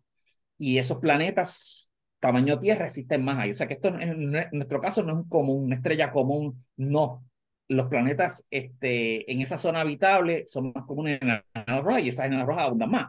El problema es que las enanas rojas tienen un problema que son muy activas al principio y pueden hacer que pierda la atmósfera peor que en nuestro propio Sol aunque son estrellas más chiquitas, pero son bien activas al principio en su formación y de hecho durante su vida, hasta que se calman después con el tiempo. Y eso puede hacer, y ahí tiene otros problemas estas planetas en alrededor de enanas rojas, y esto puede hacer que cuando miramos todos estos planetas en enanas rojas, que la mayoría están ahí porque somos fáciles de detectar, pues descubramos, mira, todos están sin atmósfera. Sí, o sea, un una expectativa, una, una, de las expectativas es que eso puede erosionar la atmósfera a través de millones de años y la va a desaparecer poco a poco quiere decir que no le va a dar tiempo para que desarrolle la vida. Y empezamos a descubrir que todos están así. Entonces, automáticamente, cuando si tú miras tu vecindad solar y ves todos estos planetas así, puedes coger y descartar 75% de las estrellas. Automáticamente, ya, no importa dónde están, pues no, la, la, la, la, la estadística de nuestro sistema solar nos indica, de nuestra vecindad solar nos indica que esto es así que esta física funciona de esa manera, esa, esa parte de la, de, de la astrofísica. Por lo tanto, quedan solamente en estrellas tipo Sol, que son estrellas G o estrellas K, que son un poquito más pequeñas. Y estamos reduciendo ya al 10% de esas estrellas que pueden ser, porque las demás son gigantes o duran poco, son otras cosas. Entonces, ya eso separa más, porque están dispersas al azar, pero hay menos de esas. Están más dispersas. Ah, y eso te, hace, te empieza a hacer más sentido. Ok, ya sentido porque no nos están visitando.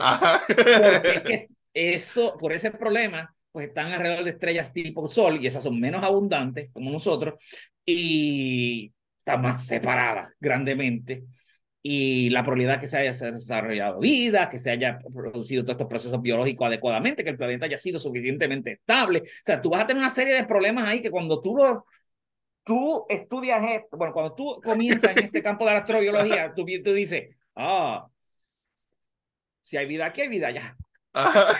Así de fácil. Esa es toda tu ciencia. Esa es toda tu ciencia. Bueno, funcionó con lo, lo, lo, con las estrellas. Si el sol es una estrella, hay otras estrellas allá. Bueno, desde siempre vimos estrellas. Si hay otros soles.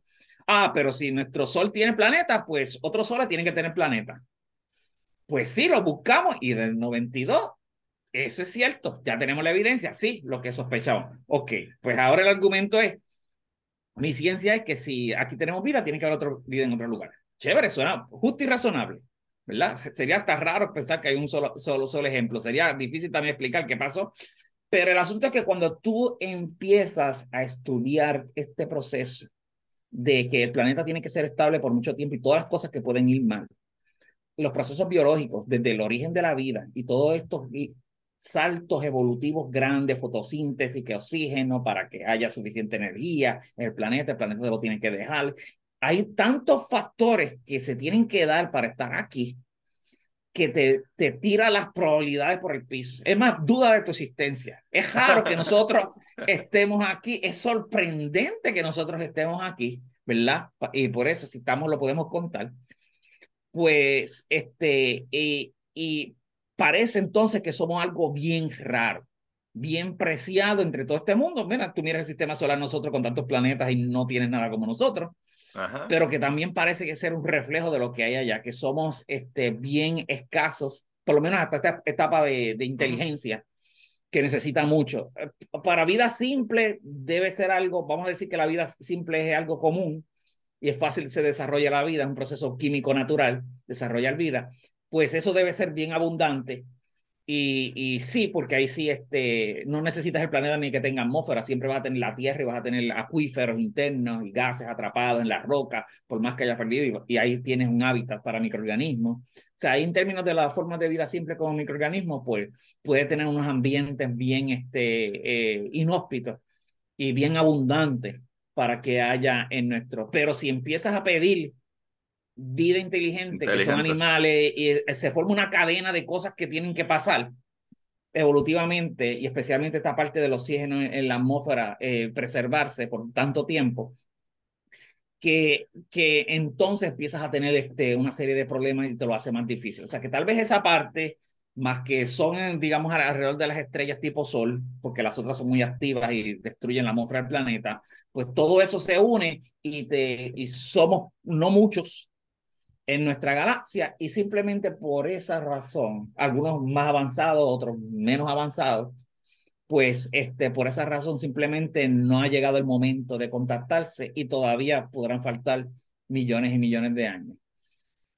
Nada, con saber otra vez, con saber y mirar alrededor, si vemos que las estrellas enanas rojas tienen atmósfera y de hecho empezamos a detectar oxígeno en ella y, oh, espérate, eso implica tal vez un proceso biológico, no, no te dice en qué etapa está, puede ser microorganismo todavía. Entonces, esto es más abundante de lo que yo pensaba.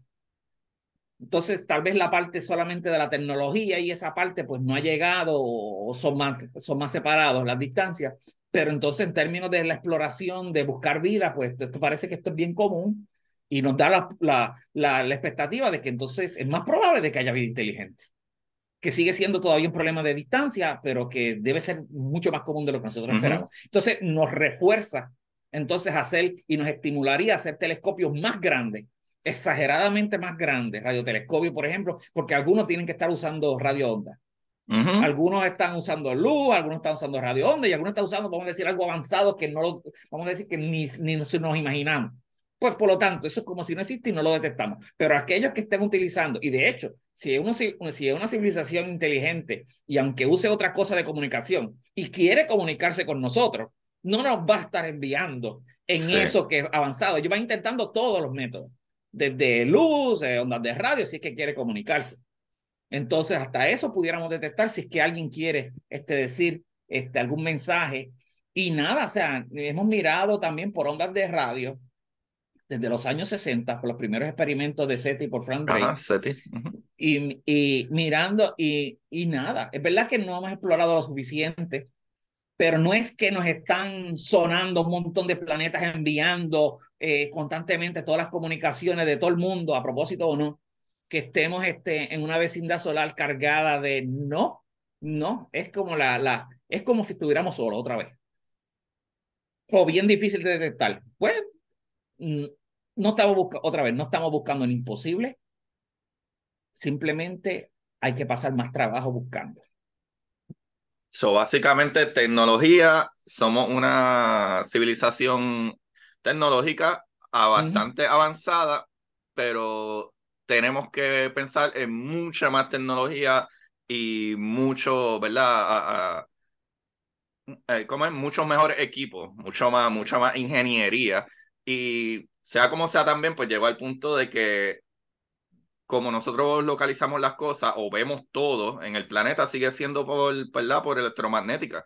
So, no podemos comunicarnos por sonido porque en el espacio no hay aire o, cosas, si pensamos en algo súper más tecnológico, pensemos que tienen energía suficiente, ¿verdad? Que sea una civilización categoría 2, 3 o por ahí para arriba, eh, que digamos que ellos pudieran tener energía suficiente para enviar ondas gravitacionales, es algo que tampoco nosotros tenemos para localizar. Nosotros tenemos a LIGO, ¿verdad? Mm, tenemos, eh, Pero LIGO lo único que sabemos es, ah, mira, sí, sí existen las ondas gravitacionales, pero no sabemos cómo medir eso. O sea que esa civilización súper más inteligente tendría que saber que esta gente, ¿verdad? Como nosotros empezamos, probablemente con electromagnética es que nos pudiéramos comunicar. Y eso también tiene un problema por la distancia, anyway, que las ondas se siguen alargando a nivel de que necesitaríamos sensores mucho, mucho más definidos y definitivamente muchísimos más grandes telescopios para poder recopilar toda esa información. Yo creo que si es súper inteligente, eh, súper avanzada, pues va a tener la capacidad de hacer, hacerse notar. O sea, si quiere hacerse notar, lo va a tener, lo, va a hacer notar. No, va a no va a necesitar, no necesitamos ni la tecnología, no un despliegue ilumínico en el cielo. Nos va, nos va a enfocar, tal vez con unos, eh, como tiene mucha energía, con láser apuntando directamente, tú vas, tú puedes hacer que brille más que la estrella que estás, porque te estás enfocando la energía la estrella se diluye porque se, se radia, pero en términos de un láser puedes hacer que eh, brille más y te puedes hacer este, señales y patrones y no necesitas tener tecnología para hacerte, este, eh, que necesitamos tecnología para poder interpretar eso. O sea que eh, la super avanzada, pues si no lo ha hecho es que no quiere. no, no, le no, no, no le interesa hacerse notar. Este, pero esa parte no me preocupa tanto, pero en los que están intermedios, pues tampoco, pues tampoco, no, no, no, no se dejan ver. Y, y algo bien importante que mucha gente piensa, pero espérate, que tenemos que tener una nave para enviarla para allá. Recuerde otra vez que para tú enviar una nave que tú vayas a la estrella más cercana, pues necesitas muchas tecnologías. Pero vamos a decir que tuviéramos esa tecnología. Vas a necesitar mucho conocimiento que también, que es la navegación que eso implica la posición exactamente de lo que vas a hacer para que tú puedas. Y esa navegación requiere tantos telescopios. Esos telescopios te van a proveer la capacidad, como dije ya, que te van a poder ver el planeta. Y vas a saber lo que tú querías empezar la misión para, lo vas a saber con esos telescopios. Y el hecho de que cuando tú lo construyas es que ves ese y ves otro y ves otro. No tienes que esperar a que el viaje, o sea que esto es algo que esperamos en toda civilización, que antes, mucho antes de que ellos tengan capacidad de viajar entre las estrellas. Y por ese interés nada más, tienen que construir unos super telescopios, que son redes de telescopios en la Tierra enormes cada uno, pero muchos dispersos. Sí, como un Event Horizon, pero con planetas envueltos eh, también, todo envuelto. la Luna, aquí, allá, no necesita un planeta, porque puede estar en el espacio. Y vas a crear esta red de super telescopios y con eso vas a tener un monitoreo total de lo que está pasando alrededor de ti este, para la navegación, etcétera. Y eso es, y dice, ah, pero eso, eso, es más caro que enviar una navecita. Eso es más barato, eso es más barato, porque lo que sucede es que en la navecita sí que tú vas a enviar es barata, porque es algo chiquitito. Pero toda la energía que tú vas a necesitar para que eso viaje en un tiempo razonable. o sea, porque yo no quiero que, porque si a lo voy a creer, pues son 70 mil años. para llegar a la estrella más cercana. No, yo no quiero, no, no, yo quiero que dure 10 años. Ah, pues entonces tienes que ir más rápido. Pero cuando tienes que ir más rápido, tienes que tener un cohete más grande. El cohete es tan, tan grande que empiezas a calcularlo y te va a dar una fracción de la, de la masa del planeta Tierra. De combustible nada más para que ese cohete llegue. Pero espérate, tengo que hacer una estructura tan increíble para enviar esa cosa tan tonta. Pues más barato es construir esos super telescopios enormes este, alrededor de, de, nuestro planeta. Y eso es lo primero que esperamos que tú hagas. Y cuando tú haces eso, vas a ver. Sí, ya no necesitas cerca, nada. Vas a ver la superficie, vas a ver el tiempo, vas a ver si tiene civilizaciones, los cambios de las ciudades, si tienen el grid de las ciudades.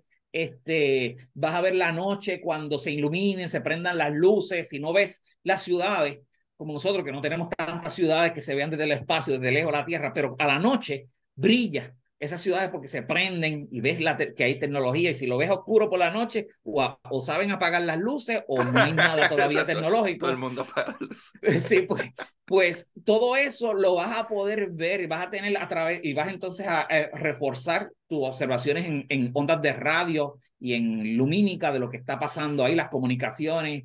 Y ya para eso, inteligencia artificial, como nos está sorprendiendo ahora, pues va automáticamente a coger toda esa información y te va a descifrar poco a poco, mira, así como funcionan las comunicaciones allí. Y, y vas a empezar a, recibir los programas de televisión y radio y, empezar a criticarlos ya. A ver el canal interestelar. Entonces, eh, y todo eso lo vas a hacer mucho antes que tengan la capacidad de viajar entre las estrellas, porque va simplemente a ser mucho, mucho más barato, mucho más fácil, menos, energía y lo necesitas para saber a dónde vas y qué vas a hacer. Entonces, este, eh, por lo tanto, eso debe ser la secuencia lógica y natural de que empezamos con las cosas que podemos y vamos aumentando, según vamos aumentando nuestra tecnología, podemos esto y esto y esto, pues ese es el razonamiento eh, eh, hacia dónde vamos. Exacto. O sea que para ir acabando, básicamente la evolución de exploración comienza con observación. Observación. Comienza con observación y vamos a seguir este, observando. Y este James Webb ahora mismo es solamente eh, un poco, es la atmósfera. Porque después que empezamos la atmósfera, ¿sabes qué vamos a pensar? Y la superficie tiene esos continentes y esos océanos que nosotros hablamos, porque vas a detectar el agua. El agua, eh, pero el, agua lo hay hasta en los planetas grandes. No vas a saber cuánta agua hay. Yo quiero saber si eso es un planeta desértico o eso es un planeta eh, oceánico o qué. Esos son otros telescopios. Y eso ya sabemos cómo hacerlo y todo. Eso es fácil en papel. El asunto es que cuesta. Y, ahí, y, la, y, la, y la Tierra sigue siendo nuestra prioridad. los problemas aquí de la Tierra sigue siendo nuestra prioridad. Y por eso, pues, pues, cuesta esto, va a tomar tiempo, pero ya para la próxima década, entre el 2030 40, pues esperamos tener otro tipo de telescopios que van a hacer imagen directa. Este telescopio de imagen directa va a ver el planeta como un puntito. Es como un puntito vas a confirmar la composición atmosférica ahora del planeta, pero el planeta va, como lo ves como un puntito, y ah, pero si no veo la superficie, y eso es lo que yo quiero, pero mira, cuando tú ves ese puntito, el planeta rota, porque lo vas a estar mirando por muchas horas y días, y al rotar, según rote, algunas veces vas a estar viendo océanos y tierra si tiene. ¿Qué pasa? Los océanos son más oscuros que la tierra, que vas a ver cómo cambia la intensidad de la luz del planeta de una forma característica y con eso puedes inferir cuánta fracción de océano tiene. Si es todo tierra, lo vas a ver igual. No me interesa, todo tierra no me interesa, porque eso si lo ves, si es todo oceánico, lo vas a ver todo igual. No me interesa tampoco. Si es todo hielo, si es todo cubierto de nube, se va a ver igual. Pero si es tierra y océano, o sea, como la tierra, pues sí te vas a dar cuenta. Precisamente es el que yo quería darme la cuenta. O sea, que eso está en la década de los 2030 y 2040 dentro de nuestras vidas. No solamente que ahora podamos decir, mira, descubrí mi tiene atmósfera y tiene oxígeno y esto, y el oxígeno dice, eh, pero esto es un proceso biológico, pero hay procesos naturales que pueden crear oxígeno. O sea, que mm. nos va siempre a crear la duda. Vamos, vamos a hacer estos descubrimientos grandes, pero siempre vamos a tener la duda. Pues, ok, pues ya tenemos un target para observaciones con estos, este, eh, este es el más interesante, la atmósfera, ahora confirmamos la atmósfera otra vez, pero ahora vamos a saber algo más de la superficie, si tiene tierra, océano, o sea, nos va a estar dando toda, toda esta apariencia de que eh, cómo es el planeta. Y entonces, tal vez en esa década, pues vamos a saber, bueno, reúne todas las condiciones. ¿Qué nos queda? Pues eh, vegetación, saber si tiene vegetación. Y sí, puedes mejorar los telescopios un poco y pueden, vas a ver el verde. Según el planeta rota, pues vas a ver el azul de los océanos. Ese planeta se va a ver más azul. Cuando tenga tierra se va a ver más marrón. Pero si tiene vegetación global que lo necesita para animales y vida inteligente, pues vas a ver el verde. Vas a poder hasta analizar eso. Y vas a decir, ah, caramba, no solamente tenía todas las condiciones, sino también para ser habitable, sino también está habitado. por lo menos con planta. Con planta. Por menos con planta. Pero ahí, pues, si lo descubres, vas a estar mirando también con super tele, con, bueno, con radiotelescopios grandes, a ver si están transmitiendo ondas de radio para ver si hay vida inteligente. Mirándolo por la parte de la noche, a ver si ves luz artificial. Tendría que ser mucha luz artificial. Es más que lo que nosotros emitimos a otras ciudades. Pero si tuvieran super ciudades, pues este, emitiendo luz, pues, pues ahí trataría de revisar las comunicaciones, ya sea por luz o por ondas de radio, porque ya tiene un objeto de interés que tiene todas las condiciones y le va a estar pegado con todos los instrumentos grandes que, y le van a dedicar todo el tiempo y van entonces a, saber qué está pasando ahí. Y que, y que si eso es como una tierra de hoy día con tecnología, con un o eso es una tierra como la del pasado, que por millones, billones de años ha estado simplemente habitada y estuvo habitada hasta por plantas, pero no había ni, ni vida inteligente en él. O sea, pues, todo eso por lo menos vas a poder descartar algunas opciones. O sea que estos wow. 10 años de ahora, de esta década, y especialmente la del 2030-2040, pues el, vamos a tener un, en nuestras vidas, vamos a tener un cambio dramático. Es que cada 10 o 20 años cambio dramático en esto, desde 92 descubrir los planetas, ya después, casi después de 10 años, ya descubrimos empezado el tamaño de Tierra, ya tenemos 5000 y siguen eh, descubriéndose más. Pues esto promete eh, mucho entretenimiento. Esto es, esto, esto, es una película en, en vivo. ¡Wow! ¡Qué brutal! A ver, otra pregunta, mala mía, que te estoy tomando demasiado tiempo, pero es que esto, esto está muy bueno. Esto está, yo sabía que esto iba a, estar el épico, pero cada vez más me, me, me, sigue volando la cabeza. Y como tú dijiste, que es lo que pienso que se está haciendo, por ejemplo, en Marte, que enviamos, ¿verdad?, el último rover Perseverance para el cráter de Jezero, porque se entiende que, ¿verdad?, de acuerdo a cómo se ve la Tierra, parece que hubo agua o algo líquido corriendo, y es como tú dices, que a lo mejor la gente piensa como que, ah, no, que si están buscando vida, whatever, y esperan ver un esqueleto. Y la verdad es que es súper difícil, pero sabemos también que este rover tiene una tecnología que está eh, haciendo, ¿verdad? Drilling y sacando material y hay otra misión que alrededor de unos 10 años o algo así va a ir a buscar esos tubitos con material para analizarlo acá sería por eso, asumo yo, porque como, ¿verdad? Ha habido un poco de agua, hay tierra, asumimos que a lo mejor hubo algún tipo de lluvia en algún momento, se entiende, ¿verdad? Se entiende que se podrían conseguir eh, microorganismos o señales de microorganismos del pasado ahí. Sí, en este caso, como lo que estamos pendientes de buscar, porque los recursos son pocos, no, no estamos claros si hubo este, suficiente lluvia en Marte. Hay lugares donde hay erosión que parece indicar que sí hubo lluvia, pero en este caso es microorganismo lo que estamos buscando. Los microorganismos no necesitan la lluvia. Lo que va a necesitar la lluvia son este, eh, eh, sistemas más complejos, de formas de vida complejas. O sea, que cualquier agua le sirve para estos microorganismos y hubo sí mucha agua corriendo, posiblemente hasta un océano de medio kilómetro de profundidad en el norte del planeta. Nosotros oh, somos cuatro kilómetros de profundidad, nuestro océano en promedio, cuatro kilómetros de profundidad, pues medio kilómetro de profundidad, o sea, significativo y en el norte del planeta, pues este, eh, sí tenía todas las condiciones para ser habitable en comparación con la Tierra eh, hace cuatro billones de años atrás. cuando este, en la Tierra todavía era lo que más era posible que en la Tierra todavía lo que había era casi todo océano, poco continente porque tenían demasiada agua el planeta, pero la vida se estaba originando en la, Tierra en ese tiempo, pues es muy probable que la vida, si es que es algo bien común químicamente hablando, pues se estuviera originando también allí. Esa, esa es la, la pregunta importante. Y ahora que vamos a traer en esta década del 2030 a principio, pues estas muestras del planeta se necesita porque es que toma mucho tiempo. La, detectar vida microscópica simple es difícil y, y, puedes hacer montones de instrumentos y enviarlo y robar y sabes que siempre vas a tener como que la duda. la duda. Es aquí en la Tierra y vas a tener, sabes que vas a tener la duda por muchas razones y necesitas mucho tiempo y esas muestras moverlas y que otro investigador y corrobore. O sea, un proceso largo, no es algo así que se descubrió vida y ya. Esto va a ser un proceso largo para eventualmente darte, decirte, mira, sí se descubrió este vida.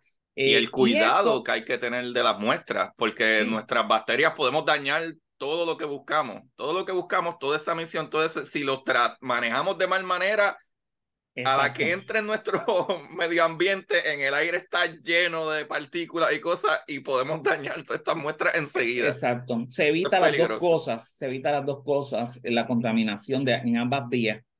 Mucha gente dice el miedo a la... Y si eso nos contamina a nosotros, bueno, no creemos porque la, la, eh, aquí la vida ha tenido más evolución y lo, lo, que va a pasar es que los de aquí se van a comer los de allá.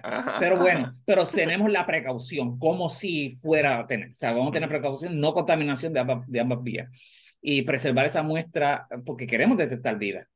Si detectamos vida, esto va a abrir las puertas a todas las demás investigaciones. Te dije que solamente los problemas de nuestro planeta es lo primordial y eso es claro y poco se le da realmente, parece que es mucho, pero poco se le da a esto de buscar vida extraterrestre a nivel internacional y esto va a abrir las puertas a que se busque más.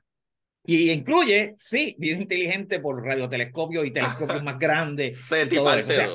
exacto, sí. O sea, eso va a abrir las puertas más rápido, porque todo el mundo va a ser el que va a querer seguir. Oh, se descubrió. Esto es más real de lo que yo pensaba, se puede. Pues vamos entonces, yo quiero ser el, el otro país que siga descubriendo más que descubra vida más compleja o que descubra animales o que descubra vida inteligente, van a darle más duro. Así pasó con los exoplanetas. El Observatorio de Arecibo descubrió esos planetas en 1992 y el gesto del planeta le dio duro y le o sobrepasaron en la expectativa buscando, aprobaron en todos lados, ah, vamos a hacer, porque se pensaba que el tiempo que, que debían haber, ¿verdad? Que eso es lo que eh, eh, porque si nuestro sistema solo la había, pero que era muy difícil o hasta imposible detectarlo. Esa era la mentalidad y por eso era menos atención. Y la gente que estaba intentando esa pregunta dice, no te metas ahí, vas a estar toda tu vida buscando y no vas a encontrar nada. Y con razón. Y con razón, porque es bien difícil mirar un porque planeta. Porque es bien difícil, sí. Eh, entonces... Nosotros a veces estamos aquí al lado de, de nuestro sistema solar y a veces vemos a, a Mercurio pasar y lo que se ve un puntito que casi no se ve. Y eso observándolo con nuestros mejores telescopios y te enseñan el puntito que casi ni se ve. Con nuestros mejores telescopios, un planeta que está a dos, dos planetas de distancia. Imagínate cosas allá afuera. Es bien pues difícil. por eso, eso sé que se veía bien difícil. No que fuera, que tú quieres decir imposible, mira, no te metas ahí, no se aprueban fondos para eso. tú ponías una propuesta para tratar de buscar, no vas a perder el tiempo, eso no es prioridad, eso no lo vas a poder detectar. Pero ese descubrimiento en el observatorio de Arecibo abrió las puertas y dijeron, mira, lo podemos detectar, se puede. Y eso empezaron a maquinar todos los científicos del planeta, cómo podemos usar ese método u otros métodos para detectar planetas. Y eso fue un boom. Pues asimismo, si detectamos vida en Marte, eso va a crear un boom a nivel internacional para que más fondos se utilicen para búsqueda de cosas similares o diferentes. Y eso pues va a ser bueno. Ahora, si no descubrimos vida, digamos que, y, y tal vez sería un poquito más allá de las muestras. Imagínate que encontramos un acuífero debajo de Marte en la superficie, en otra misión futuro, agua fluyendo, líquida, mm. que por el calor interno del planeta, en la, de la, su superficie, pues debe haber corriendo todavía tiene todas las condiciones necesarias para la vida, hay nutrientes del suelo, tiene agua corriendo, tiene todo ahí. La que la, la energía es química, no es solar, pero energía química aquí hemos encontrado con microorganismos bien simples que viven de esa energía química del suelo. Sí, en el fondo del o sea que eso, todo es posible ahí, que en términos de la, de la vida como la conocemos, pero que no encontremos ninguna forma de vida. Wow. En un lugar tan habitable y cerca, o sea, que compartió más o menos la historia de nuestro planeta. Es más que tuvo que haber contaminación de asteroides de lado a lado y aún así tampoco, ni porque nosotros le hemos contaminado y no tenga vida, tú sabes que eso nos va a, eso nos va a dañar la mente. Yo creo que eso es más sorprendente que encontrar vida, porque eso nos va a decir, espérate, espérate, este proceso de vida no es tan este el, el primer paso que se puede originar en la vida no es tan fácil como yo pensaba. Wow. Es algo bien especial, bien difícil y mira nuestro propio sistema solar, parece que somos los únicos. Y eso va a seguir, eso abre las puertas como quiera para la duda. Espérate, ¿será que Marte eh, fue algo especial y porque algo pasó ahí que no? Entonces vamos a buscar en estas lunas de Júpiter, Saturno y vamos a seguir buscando porque espérate, que hay algo muy raro. Entonces, y, y no seguimos descubriendo, nos va a matar la mente porque entonces dice, espera, espérate, la expectativa de encontrar más afuera estamos más solos de lo que nosotros pensamos.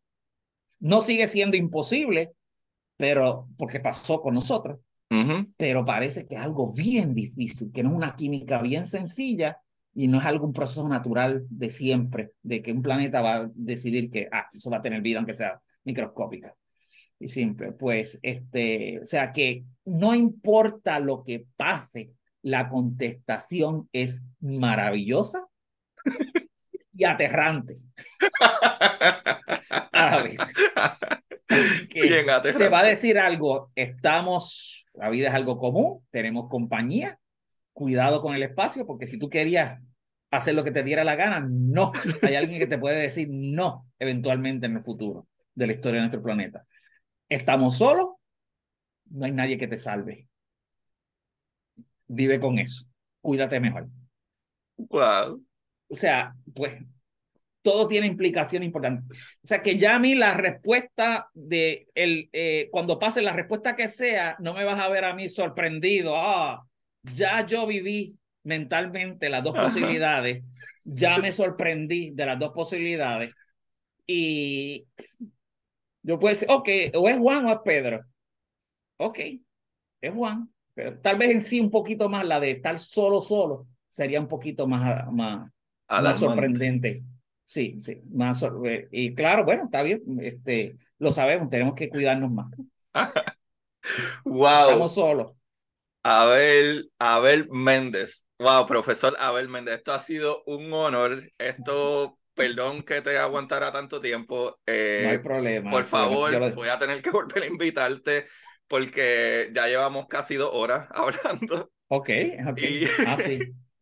y necesito todavía pasar por la parte de que trabajaste en el laboratorio Fermi en un principio. has trabajado con NASA Goddard, has trabajado con NASA Ames, obviamente el Observatorio de Arecibo. Esta, esta conversación, yo no sé si me, me hace súper feliz, pero me da miedo al mismo tiempo. Está bien loco lo que yo acabo de aprender hoy. Hay tantas cosas que yo he leído artículos, pero la manera en que tú explicas, a ver, wow, wow, de verdad que definitivamente estoy seguro que tus estudiantes te adoran porque, wow, brutal. Bueno, para mí es un placer, para mí es un placer este, estar contigo y, y, y, esto me encanta y me gusta explicarlo al, estudiante. Hay mucho por aprender. Esto no es fácil, como te dije, al principio uno ve las cosas muy sencillas cuando entra en este campo, debe haber esto, pero entre más aprende, más te daña en esto y, y empiezas tus posibilidades a contar para cualquier lado. Y, y la pregunta que me hacen, ¿tú crees? Yo dije, ahora mismo yo no sé. Yo no sé, yo simplemente lo único que sé es que voy a buscar y voy a poner todos los esfuerzos para buscar y saberte la respuesta y eventualmente poderte decir la respuesta, por contribuir en esta parte. Pero realmente cualquier cosa se puede dar con todo lo que, que, uno, que uno sabe en esto y pocos son de los programas que nos invitan en español. Ah, pues aquí estamos. Y, más, a tener en Speed Dial, te voy a tener. Y más de Puerto Rico. Sí, programa puertorriqueño para crear la curiosidad en la gente, para que se animen, busquen, investiguen y no necesariamente que terminen estudiando una carrera de física o de ciencia. pero que tengan un pensamiento crítico. Ese es mi, mi punto aquí, que la gente tenga pensamiento crítico, analice, eduque y le cree esa curiosidad por buscar más información. A ver, hay que estudiar. ¿Dónde te podemos conseguir? ¿Dónde te, la gente te puede ver? ¿Dónde, verdad, se pueden comunicar? Que te envíen mucho cariño, preguntas o lo que sea. Sí, la, tal vez el mejor medio porque no uso Facebook ni Instagram, pero sí uso Twitter mucho. Twitter, este, prof. Abel Méndez, de profesor Abel Méndez, me puede conseguir en Twitter y ahí siempre comparto muchas noticias de, relacionadas al campo de la astrobiología. Si me ves compartiendo cosas que son de astronomía, pero también me ves compartiendo cosas de que son de biología, especialmente que tengan que ver con la evolución de la vida en el planeta, porque es parte de todo esto de astrobiología y también tenemos nuestro uh, website del laboratorio, donde tenemos nuestro catálogo de planetas potencialmente habitables, donde ahí te enteras de todos estos descubrimientos. De hecho, ese catálogo lo formamos hace eh, ya 10 años atrás oh, y es original de nosotros y todavía sigue siendo el, el primero y el único catálogo de los planetas potencialmente habitables. Y eso está en nuestra página phl.upr.edu y ahí te enteras que tenemos alrededor de 20 candidatos que son los, los, los, los objetivos de los 5.000 que, 5 que se han detectado de los planetas, solamente 20, 20 este, como mínimo, pues tienes este, que pudieran ser los que por lo menos ya sabemos que existen, que pudieran tener las condiciones necesarias para la vida. Wow, esto está demente. Corillo, todos ustedes ya me conocen, búsquenme en Curiosidad Científica Podcast, a todos aquellos que, ¿verdad?, eh, vinieron por primera vez aquí, ya ven qué maravilloso este programa, brutal, y pueden conseguir mis libros en Amazon o, ¿verdad?, los links en mi página de Curiosidad Científica Podcast en Instagram y todo eso. Como ya saben, mi primer libro del universo en arroz con habichuela, me pueden conseguir por ahí. Segundo libro, La Exploradora, Titán, hablamos de Titán también. y eso es ciencia ficción. Y, ahí sí hay seres vivos en y mi último libro de historias cortas para sentarse en el inodoro, que son historias cortas de ciencia ficción, usando cómo funciona la física realmente. Así que, mano, gracias, gracias nuevamente, Abel, un placer gigantesco.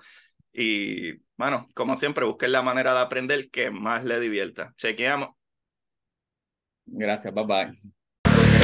Y para ustedes. Esto es curiosidad científica.